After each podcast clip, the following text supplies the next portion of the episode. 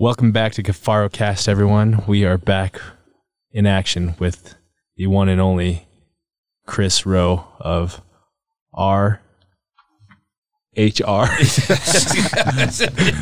had no plan going into that whole thing, I had, did to you? look, I had to look at the hat. you have Roe Hunting Resources and Roe Ecological, ecological services. Yeah. Yeah. you had no plan going in. He's like, here, Frank, just pitch it. He's like, um, We have- okay, here we go. Head first. Our special friend Chris. Yeah. yeah This is special. I know. We we actually did a four hour and nine minute podcast yesterday, and believe it or not, didn't cover everything that we wanted to cover. So we're going to cover more today. Um, I figured if I'm going to be in town, might as well knock it out. I know, I know, right? Um, it's been a hectic morning. I did a podcast with Dudley on that backstrap release. Lots of phone calls coming in. Frank had to go see the gynecologist. What'd they say? They said uh, level. they said use plenty of uh, what's that cream? No, I'm just kidding. Vagisil. uh, no, level three AC joint separation. Yeah. What'd they say for heal up time? Uh, I can do like physical therapy in like two, three weeks, and then I don't know. He said like three months, maybe. Yeah. Should be back to good to go. You're gonna look like Hellboy. with a fucking lump in my shoulder. Actually, he said my uh, mobility was good for that happening like two days ago. I That's can lift this. I can lift this arm like up to there and up to there. So Yeah. I don't I've know. I've been lucky. I've never, not never, no no shoulder separations, no clavicle breaks, nothing. Yeah, when it happened, I knew something wasn't right. Well, I felt the the crunch, you know, and you hear it. But then I went to like put my weight down on it to stand up, and my shoulder like gave like an inch. and I'm like, Whoops. it didn't used to do that. Five minutes ago, that wouldn't have moved.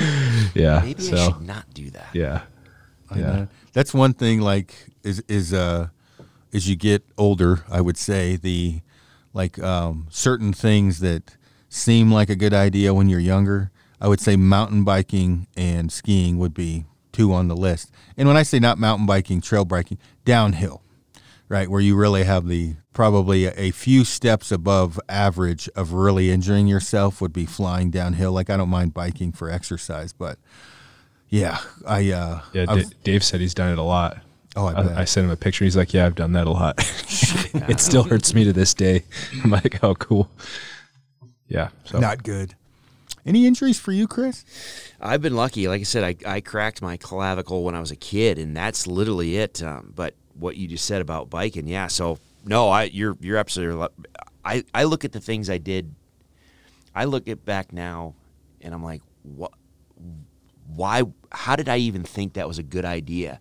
So when we were when I was stationed in Germany, um, you know, you get off at you know, get done, get released for the evening, and in Germany, there's plenty of daylight left, and so that's all I did is just jumped on a mountain bike and just rode around the you know German countryside, and several of us got really involved in mountain biking and just riding and the stupid shit that we would do. And I, re- I still remember, and I, I don't remember this was in Germany or if it was in Washington State, but what I remember is what you said going downhill. We were just freaking bombing, just going. And I think it was in Germany. There was a really nice, there was an awesome mountain bike. Well, it wasn't a mountain bike trail, but we treated it as a mountain bike trail. Awesome. And come flying. N- never wore helmets, you know. I, grew up riding a bike. You don't wear a helmet. Not back then. No. Or a seatbelt in the Yeah. back seat as a kid. flying down the hill, and here's a rock in the trail that I was like, I'm gonna catch awesome air off of this. And all I remember is hitting it, and then I don't even remember what happened in the air. All I remember was the the bike hit the ground, and then the only thing I remember after that is this massive crunch, and I'm upside down with my head in the dirt, and just I'm just cartwheeling down the hill. And apparently, when I landed, my front wheel crossed or, or went sideways or whatever, and I just went right over the handlebars. And I missed, my head missed a rock that was probably size of a beach ball. And I mean, I just barely cleared that thing with my noggin because I just did a face plant right in the dirt and just, yeah, I, that would have been a, that would have been a trip to the old medical clinic. Ibuprofen, walk it off. Yeah, Motrin. Yeah. yeah. 800 milligram Motrin. Yeah. Nah, that's no lie. Uh, so um, yesterday we covered, well, we covered a lot more we covered game cameras and we covered in Arizona and we well, you know what? We talked about the calf um, mortality rate. What's the rules in Nevada on game cameras? You have to take them off in the summer. I don't know in Nevada. Do you know about that? I don't know. Where'd that where'd that come from? I thought that was a law in, in Nevada. You can have them up, but you have to take them off in the summer. I might be wrong. Who knows? Someone asked me about that. And I was like, I don't. Oh, I, yeah, I'm, I'm not sure. I'm not sure. So yes, yeah. So we were talking about that. Um, I don't really have an. Uh, obviously, it's only been 24 hours. Obviously, and you're probably going to have this. Th- this these two podcasts are probably going to pop up like two months apart. So it's going to be completely irrelevant for people to talk about. But um, no, I, I, yesterday when we were talking about the game camera, proposed game camera ban in Arizona, the the buddy of mine had sent me a long email, and there was a bunch of information in there, but there was not there, there wasn't any information in there that was any different than what we were talking about. It was just his kind of philosophy on why he's getting why he's frustrated with it, and, and there there are a lot of people frustrated with it. But you know, the one question that you would ask is, you know, at the end of the day, what you know, does it really matter? What what's it going to do? What's what's the um, I guess what the impact is going to be on hunting Yeah, down there? in game. Yeah, And I think for me, and what we had talked about before, was just to realize it, I'm very curious. We we we know what the situation down there is now. We we all know how to play the game as the game is now with game cameras. We we we've kind of figured out how to avoid certain areas if we if we don't want to you know jump in the fray with you know combat bow hunting around water holes that have a bunch of game cameras. Um, so a lot of us kind of have a have it figured out to okay this is this is how we navigate. The, the question is is if if the commission or this you know individuals in the in the agency decide well it's already a done deal this is what we're going to do it's it's it's we're just going to shut it completely down my question is going to be what are the unintended consequences and how long of a change because it is it's going to it's going to put it's going to reset the entire game. So there's going to be some outfitters down there that have become extremely used to sitting water and that's how they that's just literally 90% of their whole hunting strategy is to find these big bulls on water and then go cob a squat and sit water or maybe they chase a bugle if they figure out that that might be the bull that they want to go after anyway but most of them are re- relying on that water source um, they're not going to be able to they're probably not going to be able to, to re- rely on that the, the question i have though is you know like we talked about is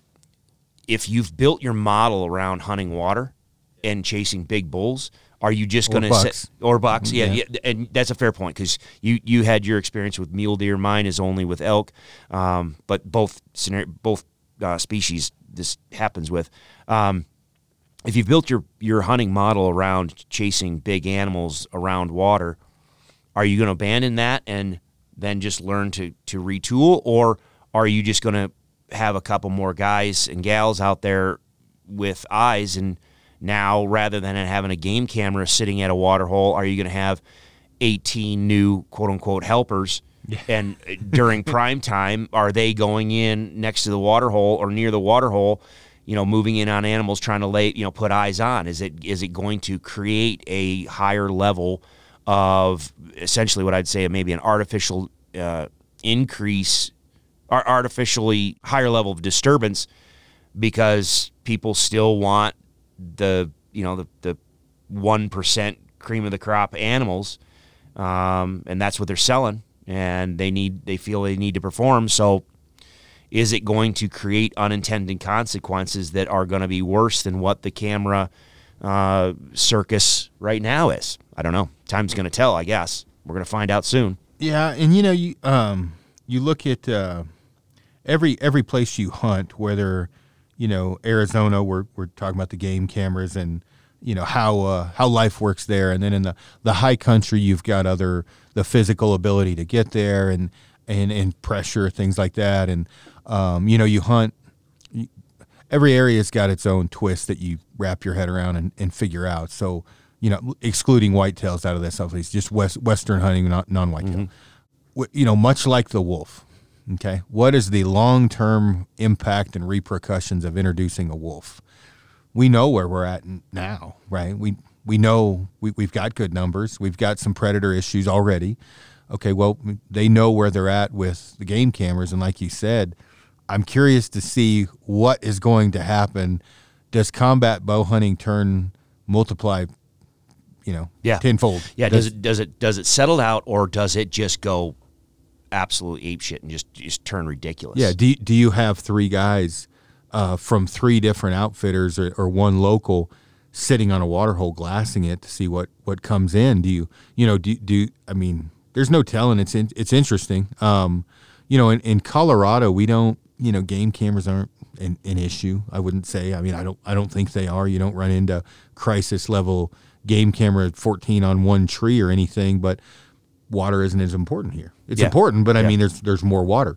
Where you know the the one of the trick tanks I sat was built by the the Fish and Wildlife Mm-hmm. um, the work of art. This crazy ass drip thing that f- goes. Oh, they're incredible. Yeah, that's to help the animal. Although we take advantage of that to shoot the animals over that water. That but that's to give more water to to the animals you know, you, you look at these different, you know, 400 pounds of mineral poured out and water holes and the game cameras, and you take out the game camera, there's no real reason to, to pour mineral out because you can't get a photo of, unless you're going to sit it anyway. Here's the other question. Okay, is it only going to be game camera over water? Yeah. Or is it going to be game camera over minerals as well? Because there's some people say, well, you can. This is this is at water holes. Well, or is it? Is it is it over water holes or is it over anything? Or you or you're not allowed to use the game camera to aid in the taking of of animals. Well, what the hell does that mean? Yeah. You know, I mean, what, what's the time frame on that? So, like you said, if you if you have to pull the, you know, Frank, if you if you have to pull the game camera in, um, so, like say August first, it has to be pulled off. Okay, but is that enough? You know, some people are going to say, well, that's not enough time. You know, or maybe it's right. I, I don't. It, that's the thing is, I, some of this stuff is. My opinion on this is you've got a couple individuals that are hell bent on this is their this is their this is their crusade. Uh, they're they're they're gonna they're gonna just go tilt against windmills and we're just gonna charge and you know just fix bayonets and this is this is what I'm going to do. And I don't know some of the people that are driving the conversation I don't know are going to be the ones that have to be on the ground enforcing it. And so it's going to be an interesting figure to figure out how you're going to enforce. If you try to start you know if you just said it's illegal to put, to run them okay well that's probably a little easier. I we can discuss constitutionality on some things but if if if it's just a blanket ban, then maybe it's easier to enforce than if you sit there and say, well, you know, it's 24 hours, 48 hours before season, two weeks before season, you know. And we talked about it yesterday. I think the only way to do it would it have Yeah. to be a blanket ban. Otherwise, it'd be about impossible. And you kept bringing up, you know, devil's advocate type of scenarios, and that's why I'm like, no, I, I agree. Like you, you would have to ban them all because there's when can photographers have them? When do you ban them? Um, you know, is it over mineral or just over what? Yeah. That would be a tough. I mean, if, as a game warden rolling up, Yeah. you know how to um, dole out the punishments or figure out who's right. I mean, if there's a game camera there, it's illegal. That'd be about the only easy way to do it. But you know what? One of the it started made me think about um, you know Arizona problems, but now Colorado. Um, the season this year was later. It, Oh, it yeah. started later. As I understand it, what happened with that was there was people complaining or throwing in their two cents that bow hunters wanted more time in the rut, and so that's where the season started later. Was one of the reasons so we could be in the rut more. At what you know to, to what end or at, at at what cost? Well, they shifted mule deer too, so that Correct. sucks because mule deer, high country mule deer hunting, I wish should start August fifteenth. Correct. Agreed. Um, so looking at it from three boots on the ground hunters, what I thought would have been cool was archery season for mule deer starts earlier, less pressure all the way around, right? Like, you know, most of the pressure we see when we're back there is elk hunters in a mule deer area. Some people are hunting mule deer, but start mule deer early and finish early. Okay, so elk starts September first or whatever day, but mule deer second, in it. Then didn't they said to do it on, on September second, so it coincides with Bear? It was Wed. It was a Wednesday. I remember that because I never had a season start on a Wednesday in Colorado in my life. Yeah, Um, no, exactly.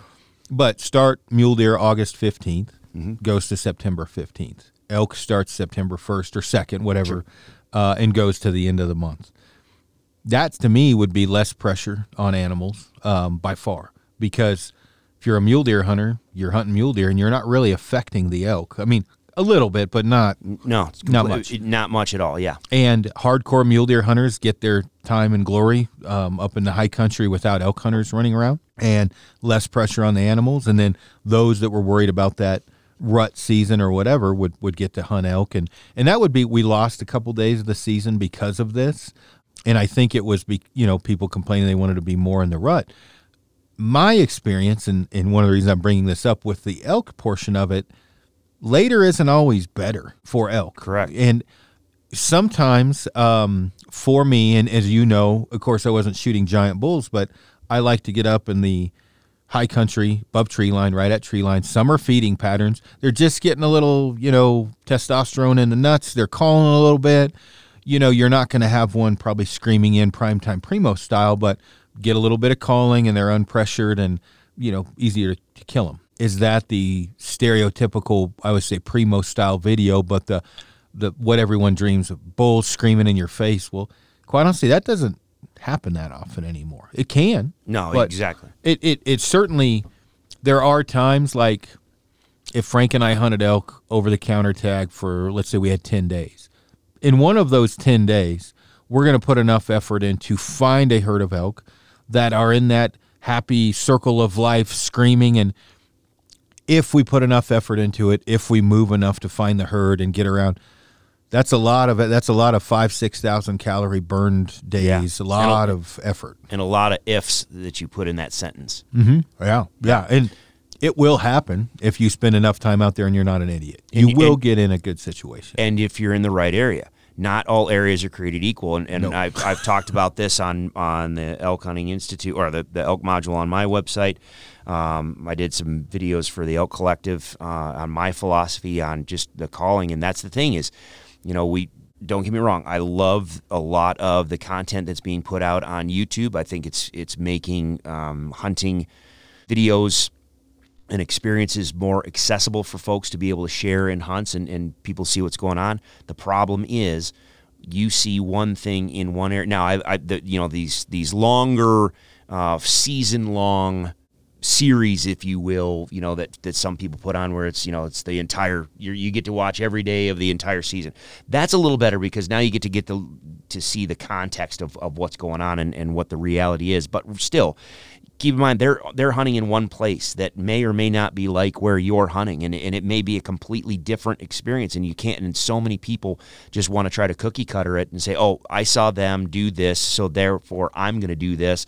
You may not even be in the ballpark as far as where you are and, and I, I agree with you on so the the change in the season structure in colorado just absolutely kicked me in the nuts because if i have a client uh, for arizona um, that usually that season is usually somewhere in the middle two weeks of September. Sometimes it's the last two weeks of September. But if I've got a client, I'm at least going to get down there a minimum of a week before the the hunt starts, so I can just get a little bit of an inventory on where the water, you know, what water holes are have got what, where the cattle are, uh, that type of deal. So I'm usually going to be spending a minimum of three weeks in September you know, focusing on my client. Well, in the past, um, when the season started, you know, the last Saturday in, in August, well, hell, that would usually give me anywhere from 10 days to more than two weeks to have a hunt for myself, which I absolutely could do. I could roll into Colorado, have my personal elk hunt. If it works, great. If it doesn't, oh well. And then I just roll right from there down to Arizona. This year, no. So it's going to be very, and that's it's one of the things where I've, it's going to make me reconsider, you know, how much effort am I going to spend in Colorado? If, do I want to guide in Arizona anymore? I mean, I, I went ahead and got my guide's license again this year, but um, yeah, no, it's it, the the the world of unintended consequences, or just even not even unintended, but just unforeseen. You didn't, think about it, you know, um, can can be big. It can be big. I, my original proposal, I was sh- actually two things. I was actually shocked that Colorado uh, made this season structure change. I mean, I remember back from early to well, hell, mid to late '90s, all the way through mid to you know late 2000s that I mean, there were people wanting to be able to hunt that last week of sep- September for decades and it was always a nope nope nope nope nope nope nope can't do it can't do it can't do it. We need to provide a, rest for the elk you know you know give them protection around the rut and blah blah blah. So you know it, people would always say it was you know to help the elk in, in their rut and so they were all bred and it would help you know conception rates on on the cows or or no we needed to give this a quiet period so that way the elk could come back and relax and get on public land before the rifle hunters did. I mean there was all these you know very elaborate quote unquote well thought out reasons why no you'll never hunt you know archery hunting you know bow hunting will never hunt the last week of september because no it's it's just unacceptable. And then all of a sudden whip here we we have a complete whole scale change. I i kind of liked what you were getting at but i would have even done something a little different I would have said split the, you know, maybe not split it, but um, have the early season archery season run from August 15th through September 30th and split it into two blocks where you choose which block. You have three weeks. Uh, you can choose the, uh, and what is that, 45 days roughly? Yeah. So you can choose a three week block that is the early. So you can choose, I want the early archery and you go August 15th to whatever that is, like September 10th or whatever, however that plays out.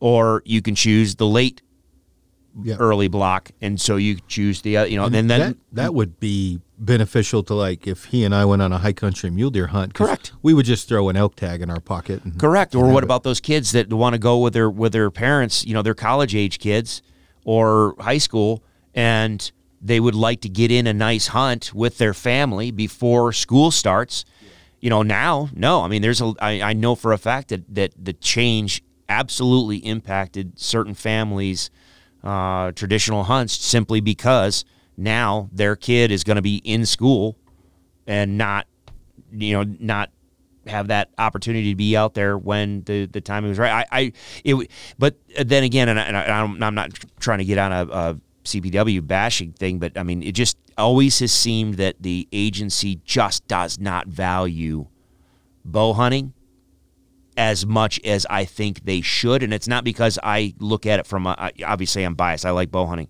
But bow hunting is the segment of the hunting population that seems to be growing, that seems to have a passionate interest. Yeah.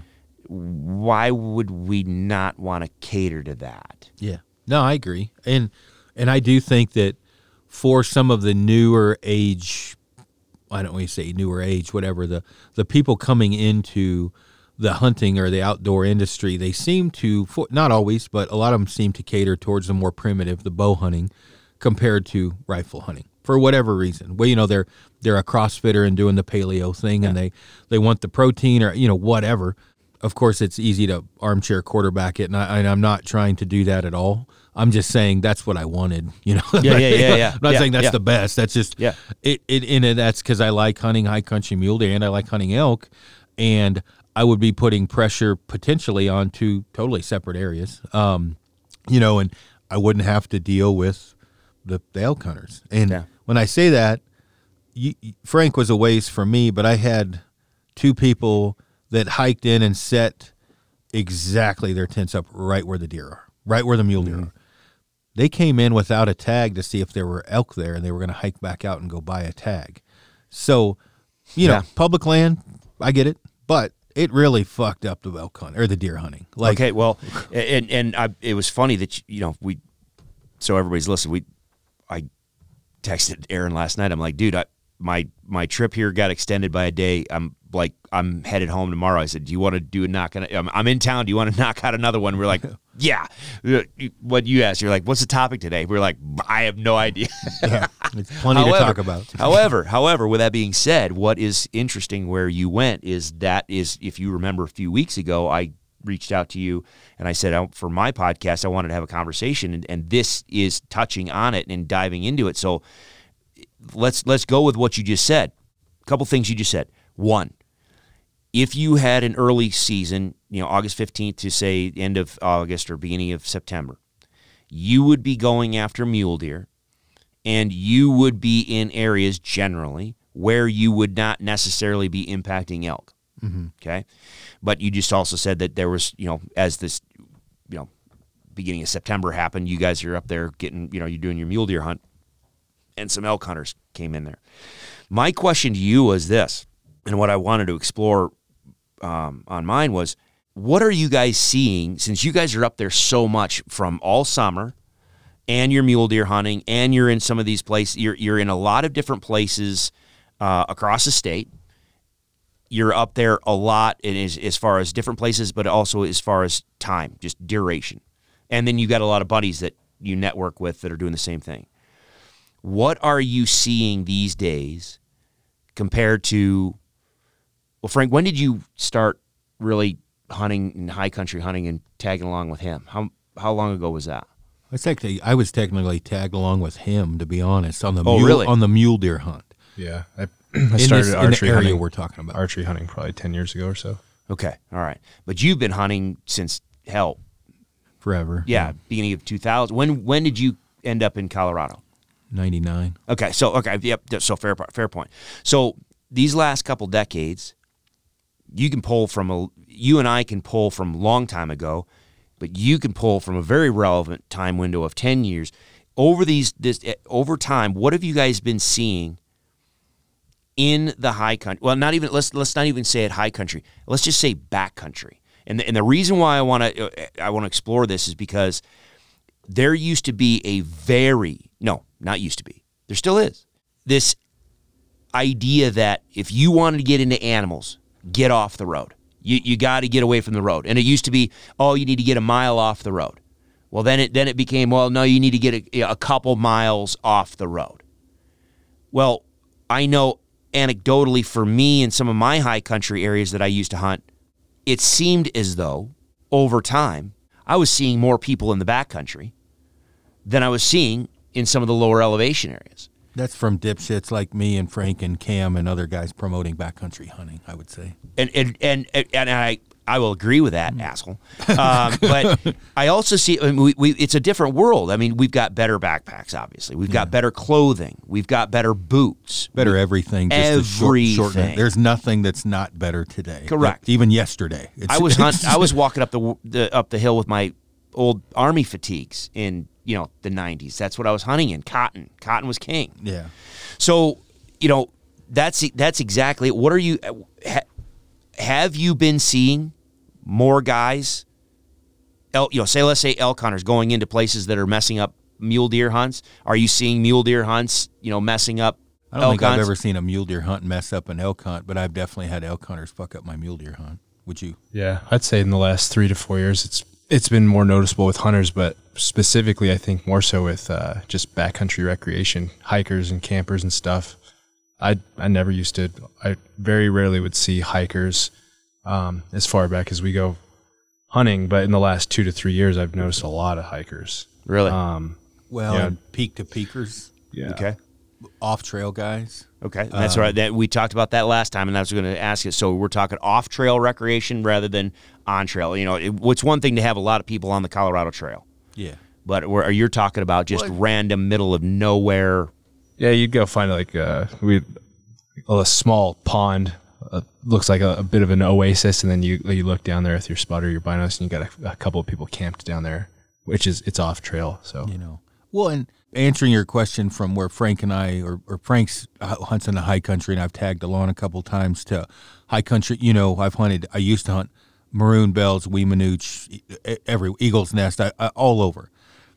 Let's just rewind ten years, okay? So, ten years ago, with my tall buddy Jay, in this I'll just in the maroon bells, went way in, got into elk, killed three elk and a mule deer, I think. Um, mule deer just happened to walk through camp when we were hiking out, and I killed it. We ran into a couple different hunters in that area. Um, nothing crazy, and nothing what I would consider. It was an area that I thought this spot is going to be a backup plan when I need to jam in hard effort, but can get an elk. This spot will. I was fucking wrong because that area is full of people now. I mean, full, and not just hunters. On the high ridge, you've got the hunters. On the trail in the valley, you've got hikers, right? And those the elk, they're they're they're not there like they were. Like, I hate to even be talking about this, but opening weekend, there'd be 200 elk above tree line. you know, spot and stock, you know, a little bit of calling. They're not like that now. And that's because opening day, there's not one hunter on the ridge line, there's 17 on the ridge line. And there's probably 17 people that were there causing issues, hikers and hunters both, during their feeder feeding pattern. Because you can't tell me as a, a hiker, you'd be a liar to say if you were hiking on a trail and spotted elk that you're not going to move closer to those elk. Yeah, a lot of people are going to just move in and try to get a picture. Yeah. So, having said all of that, 10 years ago, I would have said, I'll just out hike them. I mean, I'll just hike farther. That ain't happening now. Not in Colorado. There's not a wilderness big enough. Wilderness big enough. You're not going to out hike. Yeah, and that's the thing with Colorado. I think what's the what's the what is the furthest one way? I think it was at 14 miles. That's as that's as far back in as you can get uh, without getting Weminuche, probably. that you can get. You know, as soon as you hit there, you're getting closer to a road. Well, we we where I killed my buck last year when I went back in, I got to a point where I was probably closer to another trailhead than I was the one we came in on. Um. So and that's which which how play okay, and, th- and that ties into what we talked about before. And and yes, I mean you know like we said before, I, I'm not saying that recreation isn't causing an issue. I I just I think Where we hunt deer, recreation causes more of an issue, I would say, than hunters. Do you think? Really? Uh, I think, from what I've noticed, at least, uh, the availability of like OnX maps or base map, that type of stuff has opened up backcountry stuff to more people's eyes because it's it's easier. You can go on. You, so, I was thinking about this the other day about coyote hunting. Like, whatever. When I was 18, I got a 223. I picked up a, a grasslands map and a BLM map, and I found all these little sections. And I went out and I looked at them and I saw if they were good or not, and I hunted them.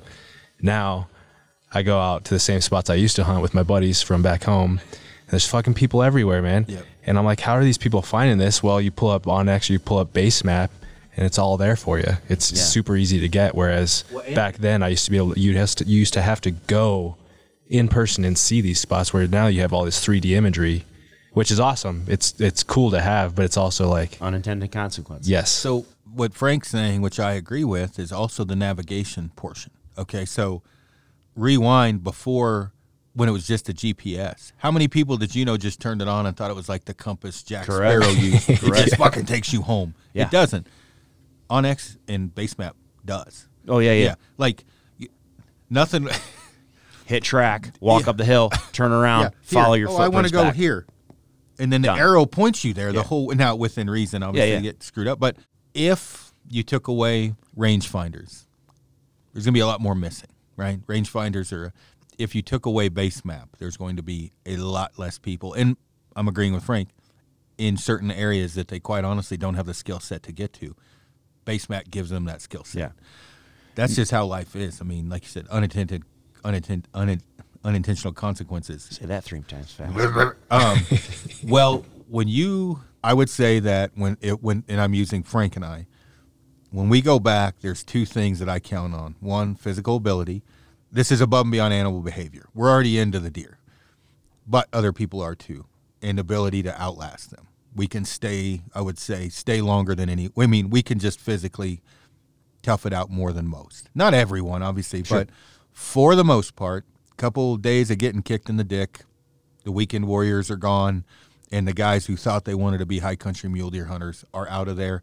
Over the course of that first five to seven days, we're probably going to be the only ones maybe on the mountain, and the other ones there are pretty fucking tough.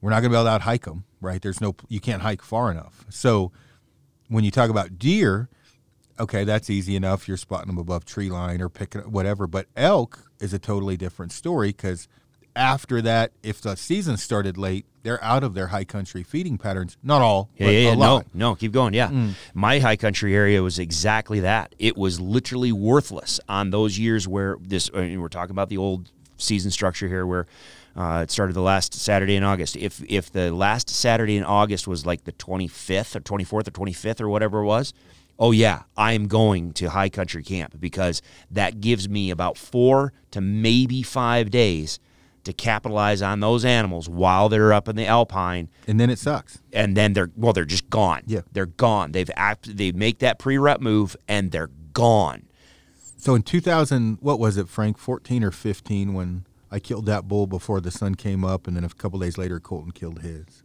I think it was uh, 15, 15? 16 maybe. So opening, you know, we were in a hundred and 50 elk opening morning. We actually, when we tried to maneuver over, we blew, we didn't know the herd was below us in the dark, blew it out. Just they didn't know what we were. Just Sure. ran up the hill, got over there. There's probably 20 different, 25 different bulls in front of us. A couple big ones. I just shot a three year old five by five.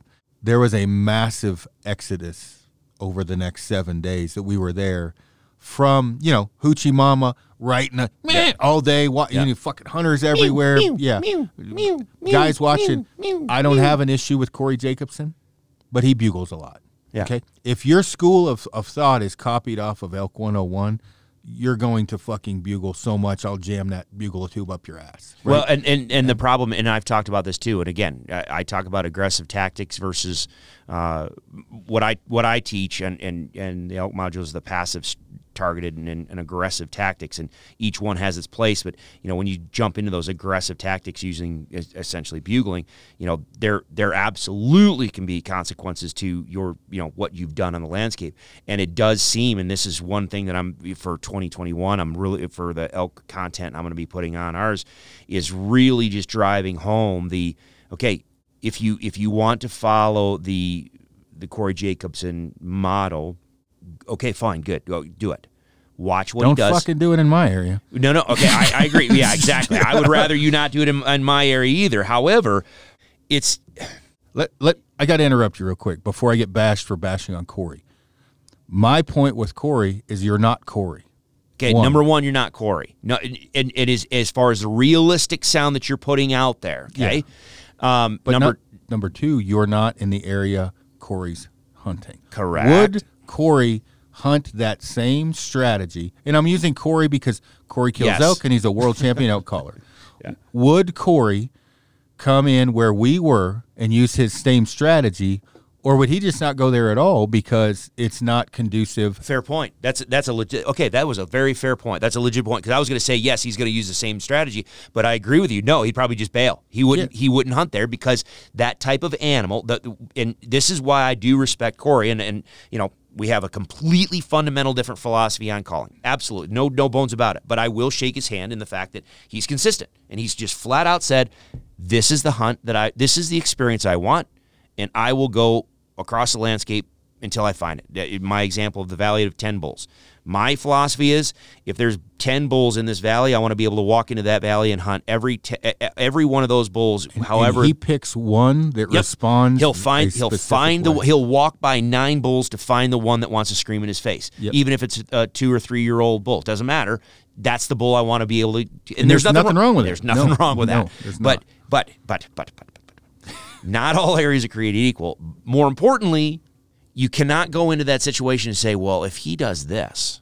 Then I'm going to do it more, and it's going to even be better. Yeah. you know, you just can't. You just can't pour. Mo- it, it, yeah, more is not always better, especially when we're talking about this. And so I agree with you that it more hunters on the landscape being, uh, let's just say, less than smart are going to be more problematic. But it does seem to me that we are having way more people way the hell back in there creating disturbance.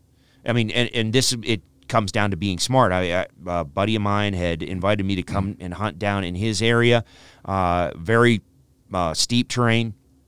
We went down in there and set up camp, and the elk are all above tree line, and it's just, I mean, it's just like this. I mean, it's just sometimes you feel like you just four wheel drive it up there and put your hands on the ground and just climb up we get up to the first little bench, start glassing, don't see anything. We're like, hmm, that's that's interesting. Get up to the next little bit, don't see anything. Hmm, that's interesting. Long story short, ended up coming across a couple. We find the elk. We come across a couple of hunters, uh, and there was just a couple elk, not not the big herd that should be up there. And uh, talk to them. They set their camp all the way up at the top of the mountain on the one bench that offered them a flat piece of ground to to set camp on. There's not a stick of water up there. They had to hike down 30 minute hike to the bottom and 30 minute hike back up to get to to carry water.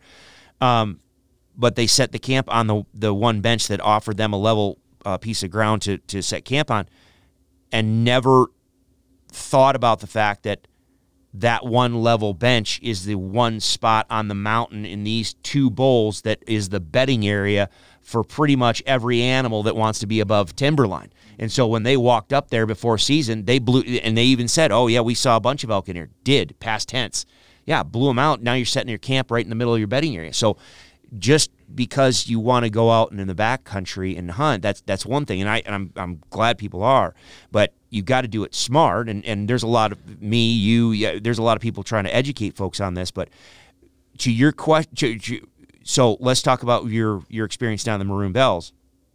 Do you think you said there used to be a piss pile of elk there. Now they're not.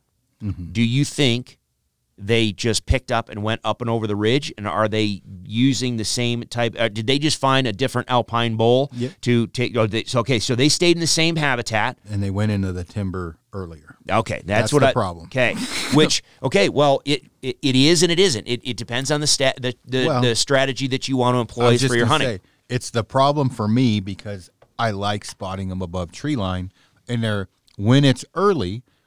I'm not as worried about calling. I might Yeah, throw yeah. some cow calls in there. What if I if I need something to stop or move it a little bit? But overall, when you using the maroon bells, the difference of 500 feet in elevation is massive to where they Correct. were and where they are. When they're at the Sparsey Pines, Bristlecone, feeding around, and then just going inside the timberline to bed, uh, you know, just it, just inside, not too far, coming out every morning. You can look at the elk. You can dissect what's there, what the wind is doing, where they went, so you can kind of still hunt it. And and and a lot of times, if you're quiet, you will pick up an occasional what I call lazy bugle, bedded bugle. You'll hear some talk. You meow, they're, they're uh, just enough to go kill the fuckers. That's all Yep. you need.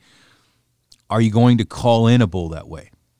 Not as easy early season. Doable, but probably not rip roaring. You know, they're probably going to come in a little more sneak look, a little more tentative.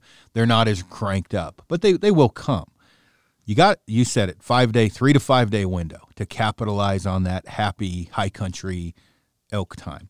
The moment they drop into the timber, it's almost like a mule deer. They're a different animal than they were before when they were just milling around feeding. Now they're in the timber. They're worried more about vagina than they are feed because that that cycle's going on, um, and which is good if you're into calling. The problem is if in that first five days they've been so pressured, um, which is happening now, that they've shut up a little bit. They're a little nervous. A few of them have been shot at. They've been blown out. They've been winded. Now they're becoming a smarter, different animal. And your tactics, for example, Chris, how close do you camp to elk? General Yeah. question. How many times do you get that? Oh, plenty of times. How close do you camp to elk? About a thirty minute walk. Okay. Now, that 30 minute walk would equate to half a mile.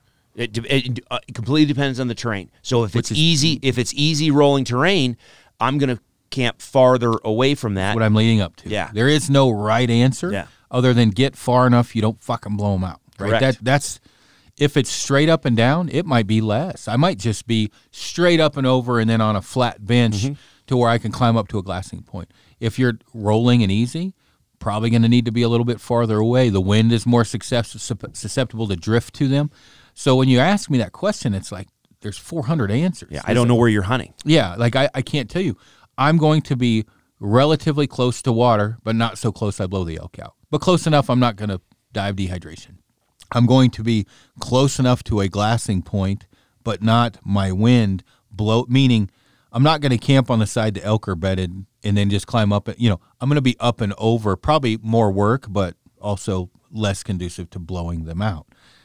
Having said all that, when you have 15 other hunters in that area, all of that changes. Meaning, I'm still Yeah. going to abide by my rules, but am I going to watch elk blown out? Because Roosevelt's, for example, they don't run very far. They don't got- have to. It's yeah, thicker than thick, thicker yeah. than shit. How far would you say? Not the farthest, not the closest. I've seen herds blown out in high country bowls. How far do those elk go? Well, I've got uh, a great video on that, and I, I talked about that recently. So I think it all depends on how many times they get hammered or how, how many times they get bumped. Full but- on wind, holy shit, blowout. Like they can absolutely leave the flipping mountain, and I have it vi- on on video. And, and the reason why it was awesome is because they were going across the Alpine. They literally went from this side of the bowl down across the creek, back up the other side, and now this is a big ass bowl. And I mean, mm-hmm. I'm just standing there watching all this. is this in the area where you killed that one bull at? The 340 bowl. Yeah. Yeah. Okay. Yep. Yeah, Yep. I know yep. right where you're talking about. That's the last. That's the last bull that I killed up there, and I mean, literally after that, you can't buy an animal anywhere on that mountain because of either recreation or they've there's some private land in an in adjacent area that they've learned that screw it, we're, we're just going to go there. Yeah. Um, but yeah, these guys just packed up and they left the not only the bowl I was in, but they went from the the one the right hand side of the bowl all the way across the head end, across the creek, up the other side, turn around, back down, and then they literally went down past me on my left and then up and over the ridge and dropped over. I mean, they just the cow and it was the cows. It was not the bull. It was the cows that were like, "All right, we're done. Screw a bunch of this. We're done." Now, but that was after we had lightly bumped them, uh, me and or some friends lightly bumped them. I think we by the the the time I bumped them was like the third or fourth time we had bumped them, and the cows were like, "All right, we're done."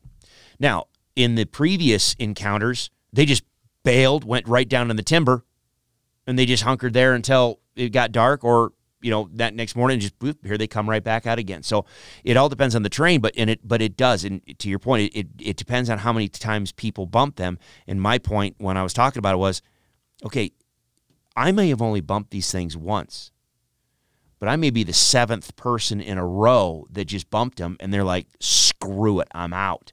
You know, in Arizona, I've seen where all of the, the you know, if you get down below the pines, you get these rolling hills of pinyon juniper. All the habitat is largely the same, just massive. Well, it's like your mule deer stuff that you saw, and, and it's just it's just massive rolling hills of all of the same stuff to where it all looks the same to us.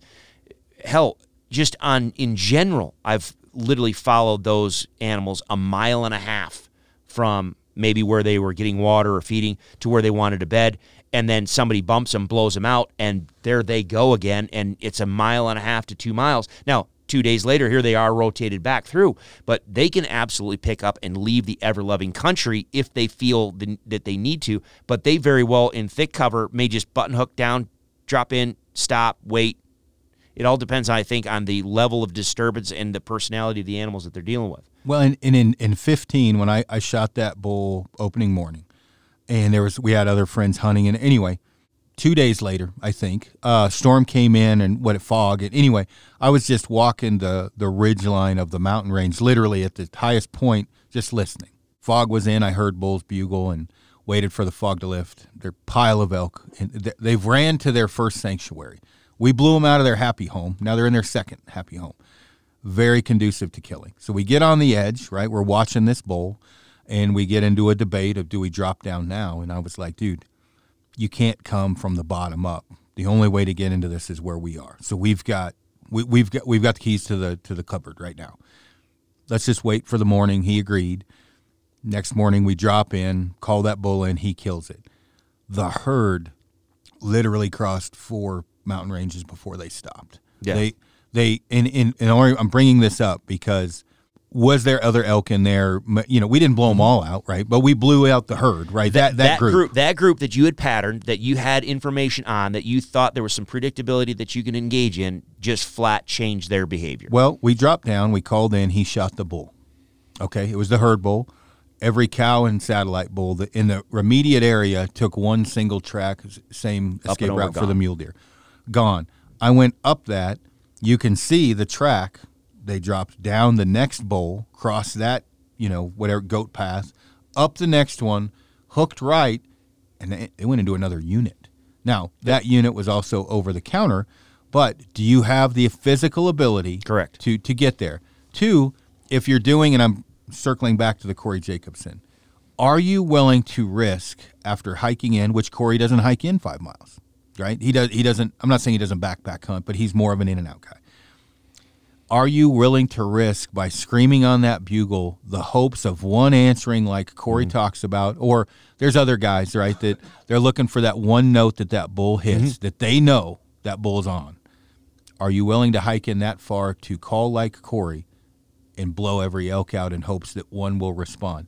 I'm not. Unfortunately, there are many people that answer the question yes. Yes, and they may not have the physical ability. For, they, their answer may be yes, but their body's saying no. They Well, ca- they can't. and, and that's the case. And and you know what? I I can even say, hey, whatever. Kudos to you. Shake your hand. That's fine. Uh, the question becomes is okay. So that's not you, but you're hunting in the area where somebody else is. yeah, You you uh, you absolutely can suffer the consequences of someone else's you know actions and how and how they run on the map. And this is again, it goes back to what I was we were uh, my original question was because I think we're going to have to start. And, and I know I sound like obviously I'm biased. I, I I talk about this all the time on my stuff and sound like a broken record, but we are going to. Maybe this is just my going to be my theme for 2021 is we've just got to be a smarter human being. I mean, we there's just no two ways about it. We cannot we cannot run our lives. We can't run our hunts in an emotional state. Um, we've we've got to take a moment to remove the emotional decision making process.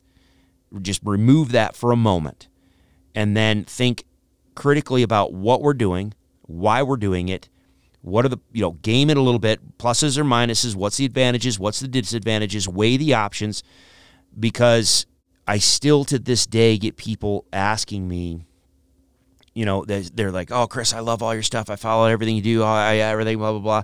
Yeah, I went up there and I I, I, I went in and I, I gave him a challenge bugle and I, and right there I'm like done. I'm like, you didn't you don't follow anything I talk about because I have a video that says the challenge bugle doesn't exist. I never talk about a challenge bugle. If you're going to say you follow my stuff, there is no challenge bugle. So we could, yeah, It- it- people they're so caught up in wanting that experience.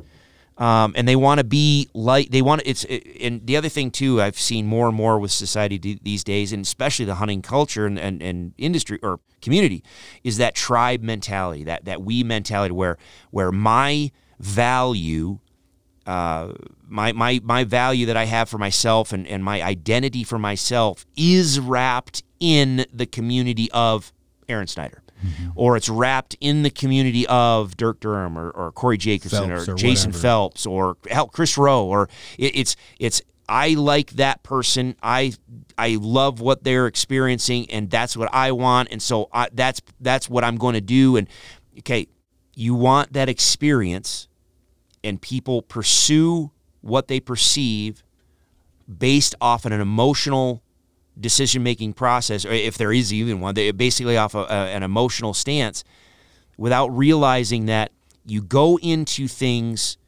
simply from emotion, you're very unlikely to actually encounter the experience that you're hoping for.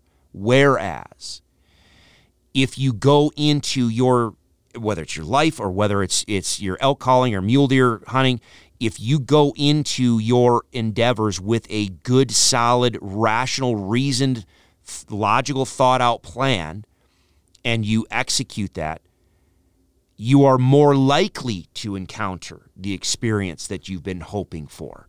You know, what's the old military adage? You know, if, if you what is it? If you go in without a plan, then you or if if you if you fail to plan, then plan to fail. Fail, yeah. So uh, it just I want people to have fun. I want people to get out there. I want people to enjoy these experiences and I want people to be successful, but we've got to get away from the emotion based well, following. Probably also good to have a backup plan too, though, right? Because I think a lot of people go into uh, at least thinking about mule deer hunting. They go into a spot or they they have an idea of what they want to do, and then it doesn't go as planned, and then they're just like sitting there like, what do I do now? Yep.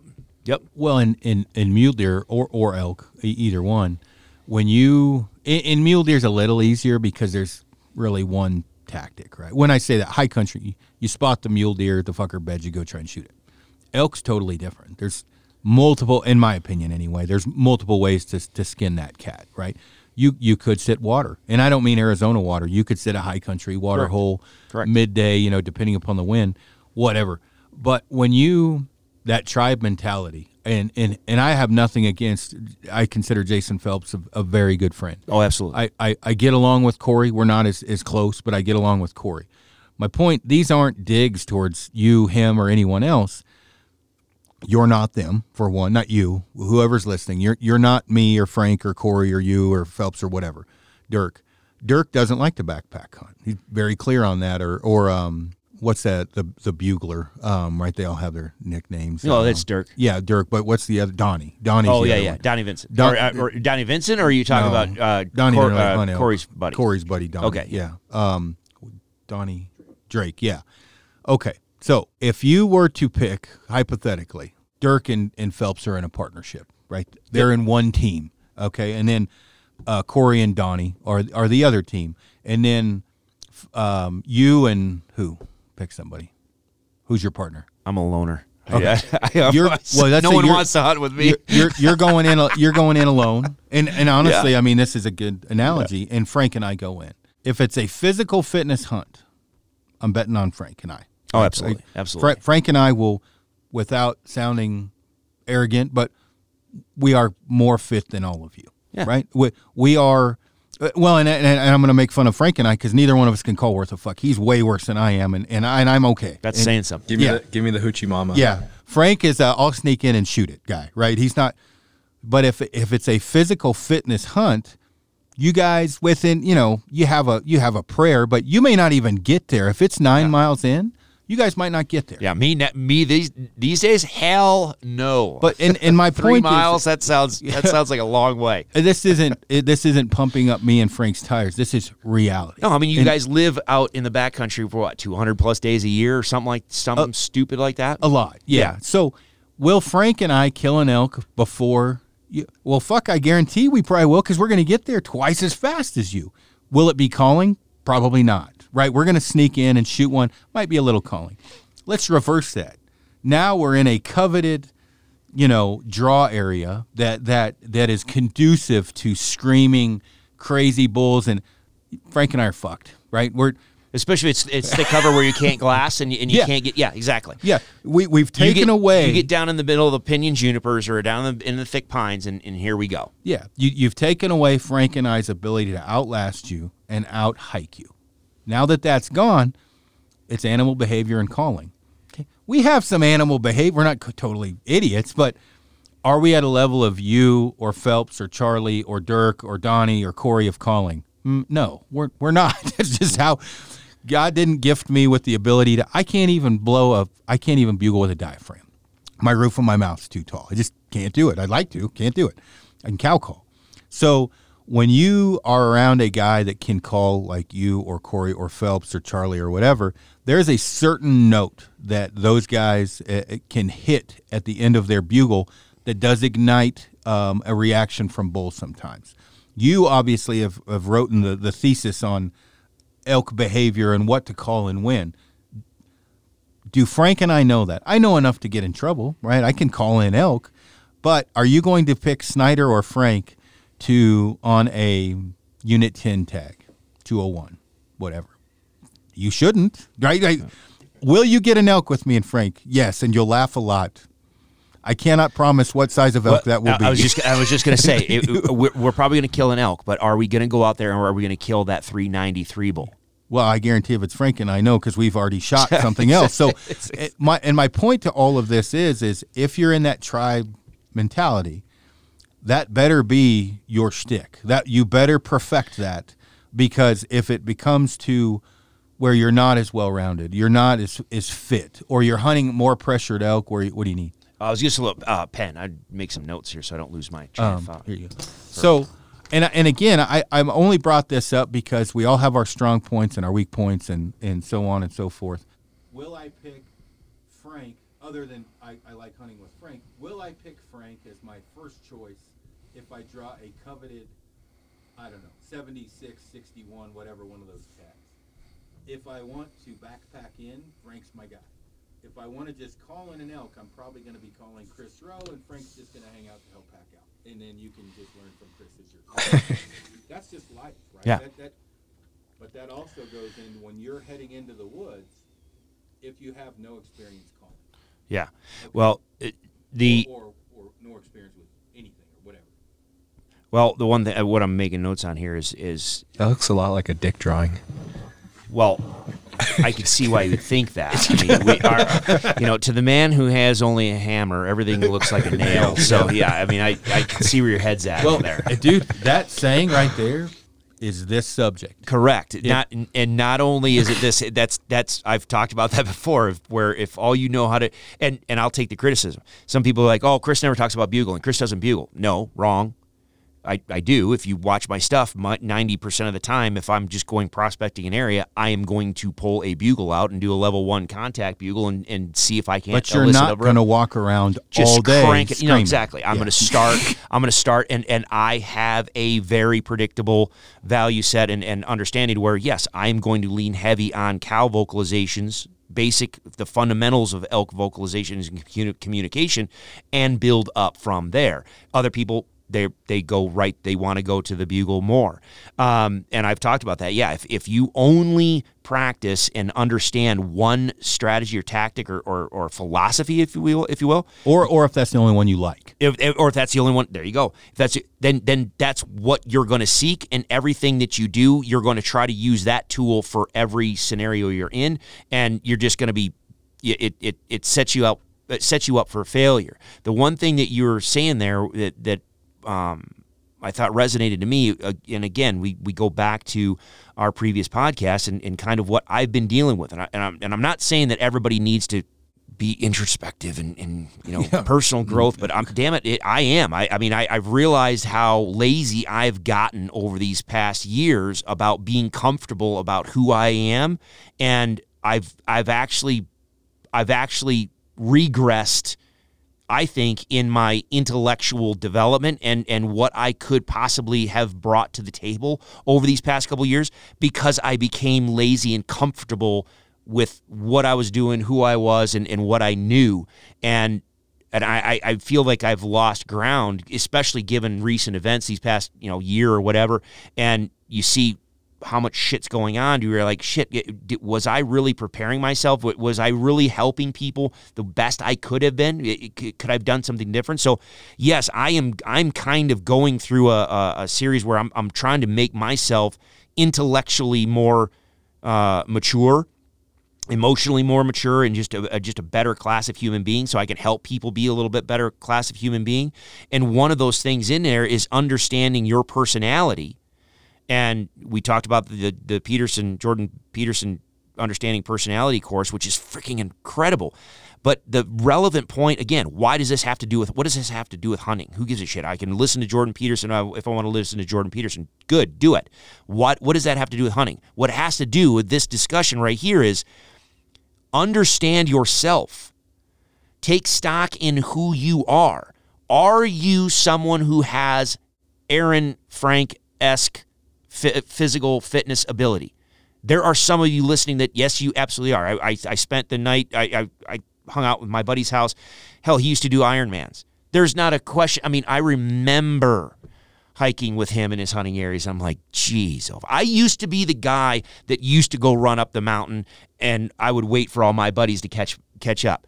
That is not me anymore. So I, I you know, I go with Keith or whatever. I mean, he's 156 pounds of just freaking wired, you know, woven steel.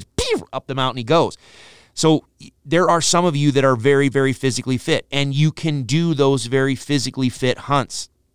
But if you are not that person, understand that about yourself and then think about the hunting strategy you want to employ if you want to lean heavy, uh, and, and I'm focusing on the folks that are here in Colorado. Now, obviously, there's a lot of people that listen to this podcast from all over the country. So just take your hunting area and, and, and take stock into what the terrain looks like. Here in Colorado, in some of the places where people say I want to go backcountry, most of the time when you say you want to go backcountry, you're talking about big mountains, you're talking about steep steep slopes and long distances. So when you want to say I want to be a backcountry hunter and I want that experience, okay, that's going to be a very physically fit hunt.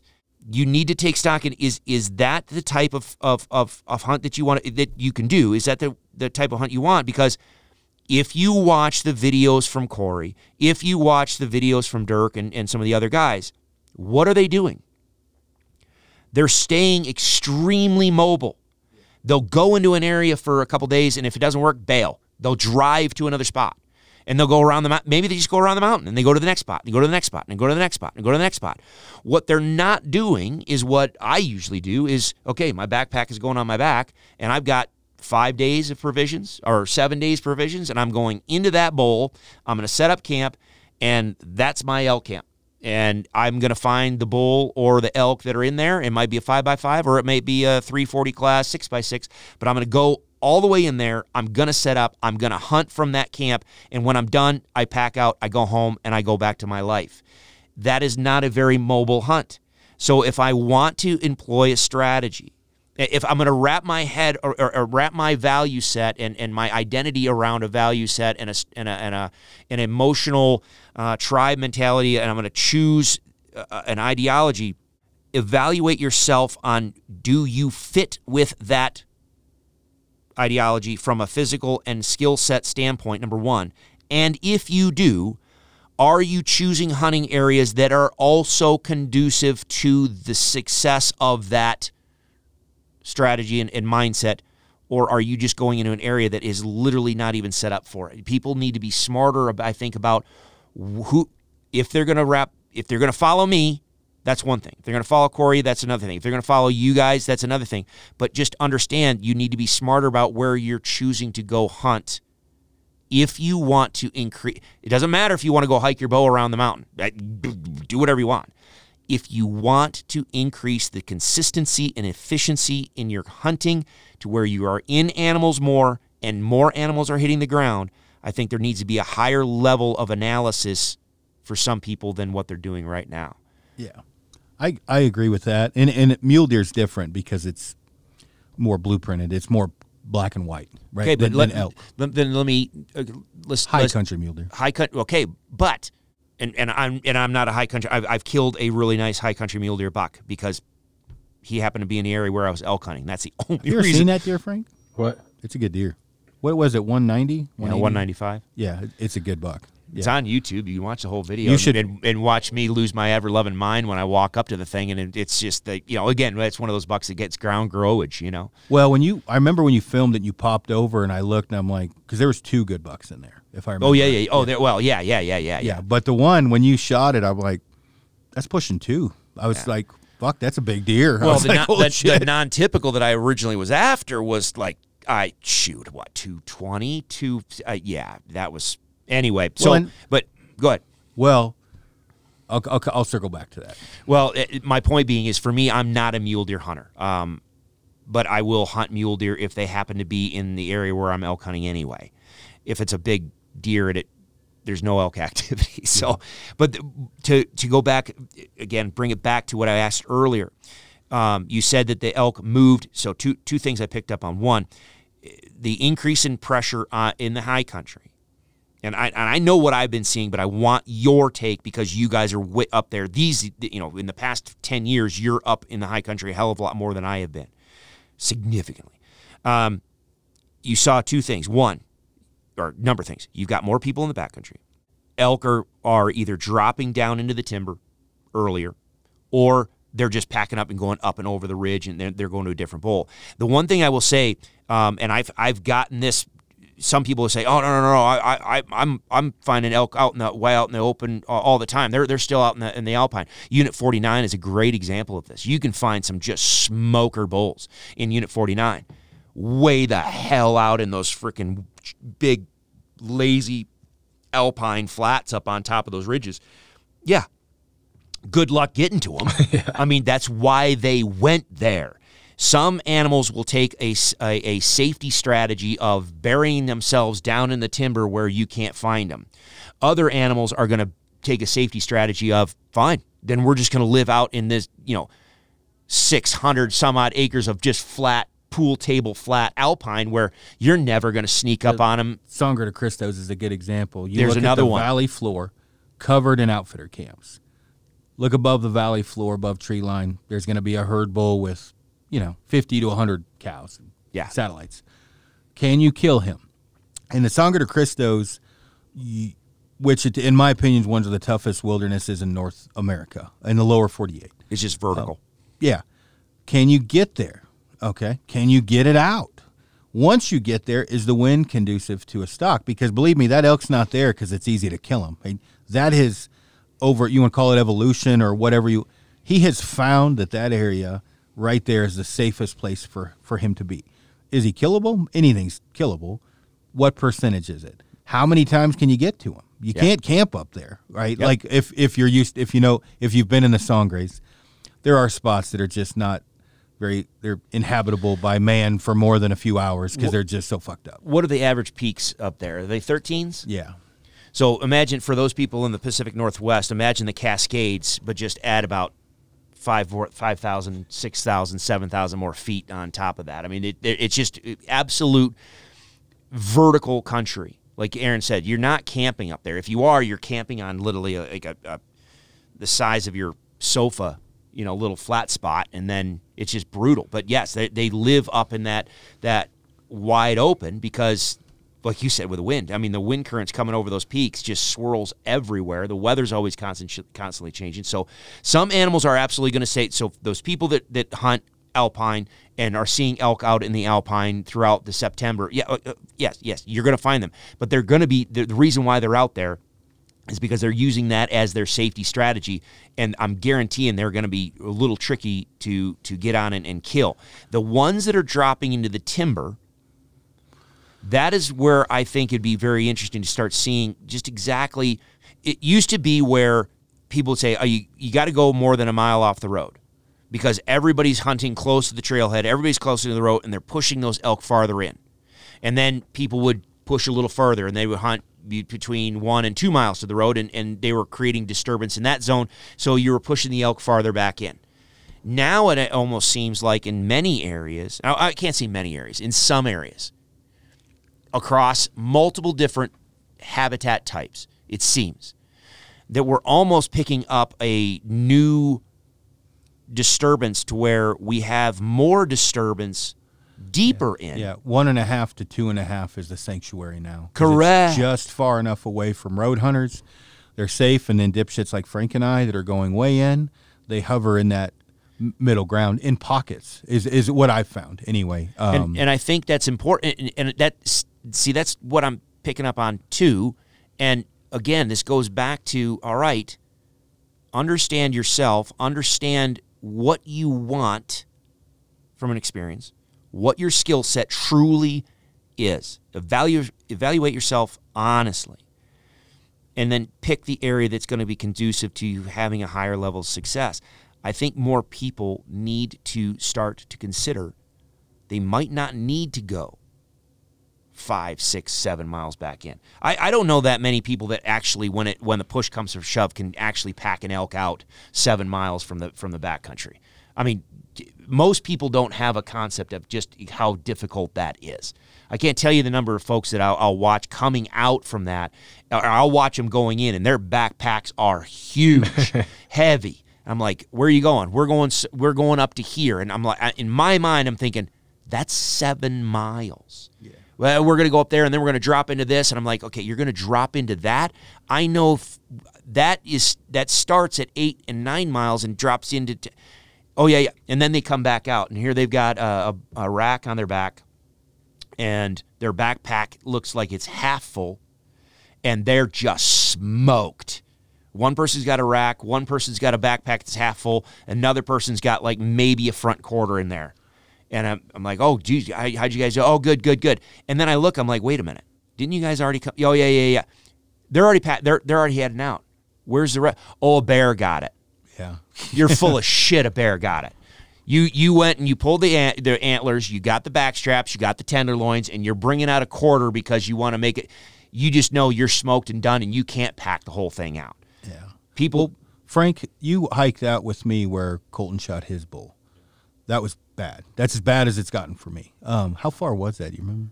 I'm not sure. it was a pretty good distance, but the the terrain was the the tough part. Was it like- Super steep. Got to cross a creek a couple times. Is it like five and a half? Yeah.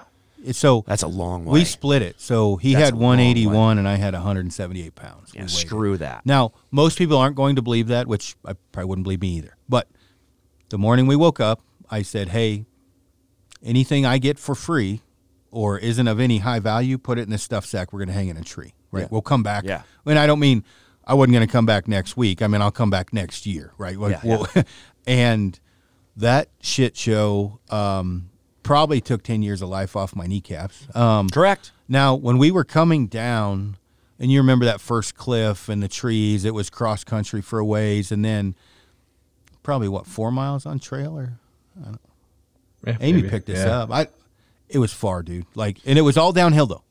That saved us. Well, maybe, but that's just harder on your knees. People Well- don't people don't realize that. Uh, for me, I would rather actually climb. I Well- would actually rather go uphill because it's easier a- on my knee. not No, with 180 pounds. No, but but my mu- uh, okay, but I can take breaks. Yeah. Because my I, my muscles can recover more than my knee pain. Once once you start get inflammation in your knees, you're freaking screwed, man. Quads flex your, you know, whatever. Yeah, I, I could at least let the lactic acid kind of clean out of my legs, and then I can take another 50 yards and stop, another 50 yards and stop. But my my thing, I wasn't going to come back, and, I knew see, I that's wouldn't. the thing is, you, you, you, you- most people are not going to put 180 pounds on their back. I've done it once. I'll never do. Well, I say never.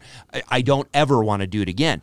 But you know, people are like, "Oh, that's stupid. Just make multiple trips." Okay, okay, let's okay, let's let's go that scenario. So let's say it's five miles. You took a hind quarter. That hind quarter was what 75 pounds. Let's just say 75 pounds on the high end, but yeah. So it's 75 pounds. You you you hike out. You get it on the trail down Well, to the, the vehicle. grab Now- your pen and paper and draw back and forth. Here, I'll, I'll do it. No, uh, so so you kill it here. So here's one hike out, Five. one one quarter. There's you come back in for the second quarter. Go back out with that second quarter. Here's the third, back out. Fourth, back out. Now you get your excess, all your miscellaneous. Let's just say you're just like no, no. Most people, you're either going to get all your miscellaneous meat and your antlers at this point out, and then you got to get your camp. That's one. If you're going to do it, one person. Let, let me see that. So, did, did it? Did did my marks make sense? Was, Yeah. was that right? so I didn't embellish it. 55 miles. Yes. Yeah. So, and initially I was thinking 35, but I was also thinking I can I can carry more than Correct, than correct. most. And you have So- to do it quickly because Correct. because the, meat will Meat will spoil. Correct. So- so exactly 55 miles, and you're going to be doing that in a couple days. So believe me, this is this this scenario is what made me get off forums this last time.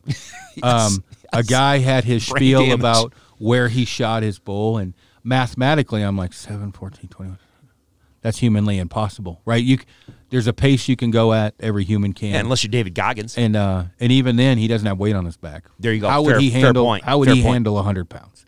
Um, you know, can can you do that? Right? I, do you have the skill set and the gear needed if you bury bury it in the water? Go ahead. Uh, just so those people that are screaming in their phones right now. Yes. Um, you might have been able to consolidate one of those trips by saying, I'll take a front quarter and a back strap Well, and let- a tenderloin. Let's just take these out, and they went a little. Oh, that's gen- okay. That's generous. Okay, there you go. That's generous. So you, so you, so you consolidated some meat and you took a little bit of your camp out with you. That's still forty miles. Yeah. So my my my point to people is with when you talk about the the clan mentality or whatever, Tribe mentality. Tribe yep. mentality, Or clan. yeah, can, can you do that? Right? Eh, Or can you do that without a doubt? Right? Not not what you. I hear. I played college football. I'm like that Okay. doesn't mean shit. Right? I mean, Yeah. I Different muscle set, Yeah. different different stress on the body. altitude is a, another you know bi- big big equalizer when when you let's say let's say it's three miles in which is still far That doesn't me- sound far but that to far. me is about my limit. so if you're at three miles in and i've argued with people about this but generally deboned it's 30% of meat of the animal on the hoof so thousand pound animal which is a giant That's a giant bull. 300 pounds of meat. Colorado's probably five to seven. Um, seven on the big side, five on the, the average Let, side, let's say let's just say a 750 pound bull. which is a tank. Yep, Okay. that's a good so bull. it's 230 pounds, roughly. So 230 pounds of meat, one guy, and then 60 pounds of gear. So roughly you're 300 300 pounds. Okay. So let's say that's three trips. You can do 100 pounds each yourself. That's still three out, three back. So that's six. Three out, three back. Twelve. Nine Or, or 12. 6, 12, Yep. And then three out and three back. 18. You are smoked. Can people physically do it? Yes. I know he can do it, right? I, I know I could, and I bet you could. Will Mm. well, I'm gonna have to get my legs in shape, buddy. Are you? Do you have bad knees? Did you have knee injuries? Yep. Do you, you know, Yep. there's a lot of variables in here. Yep. In in Frank's case, um, Frank, I would say, well, they're better now, but your ankles they've strengthened up quite a bit. But I would say if if I was worried coming out, I would say Frank's you, Sprain a kink, okay, probably. yeah. would be an ankle.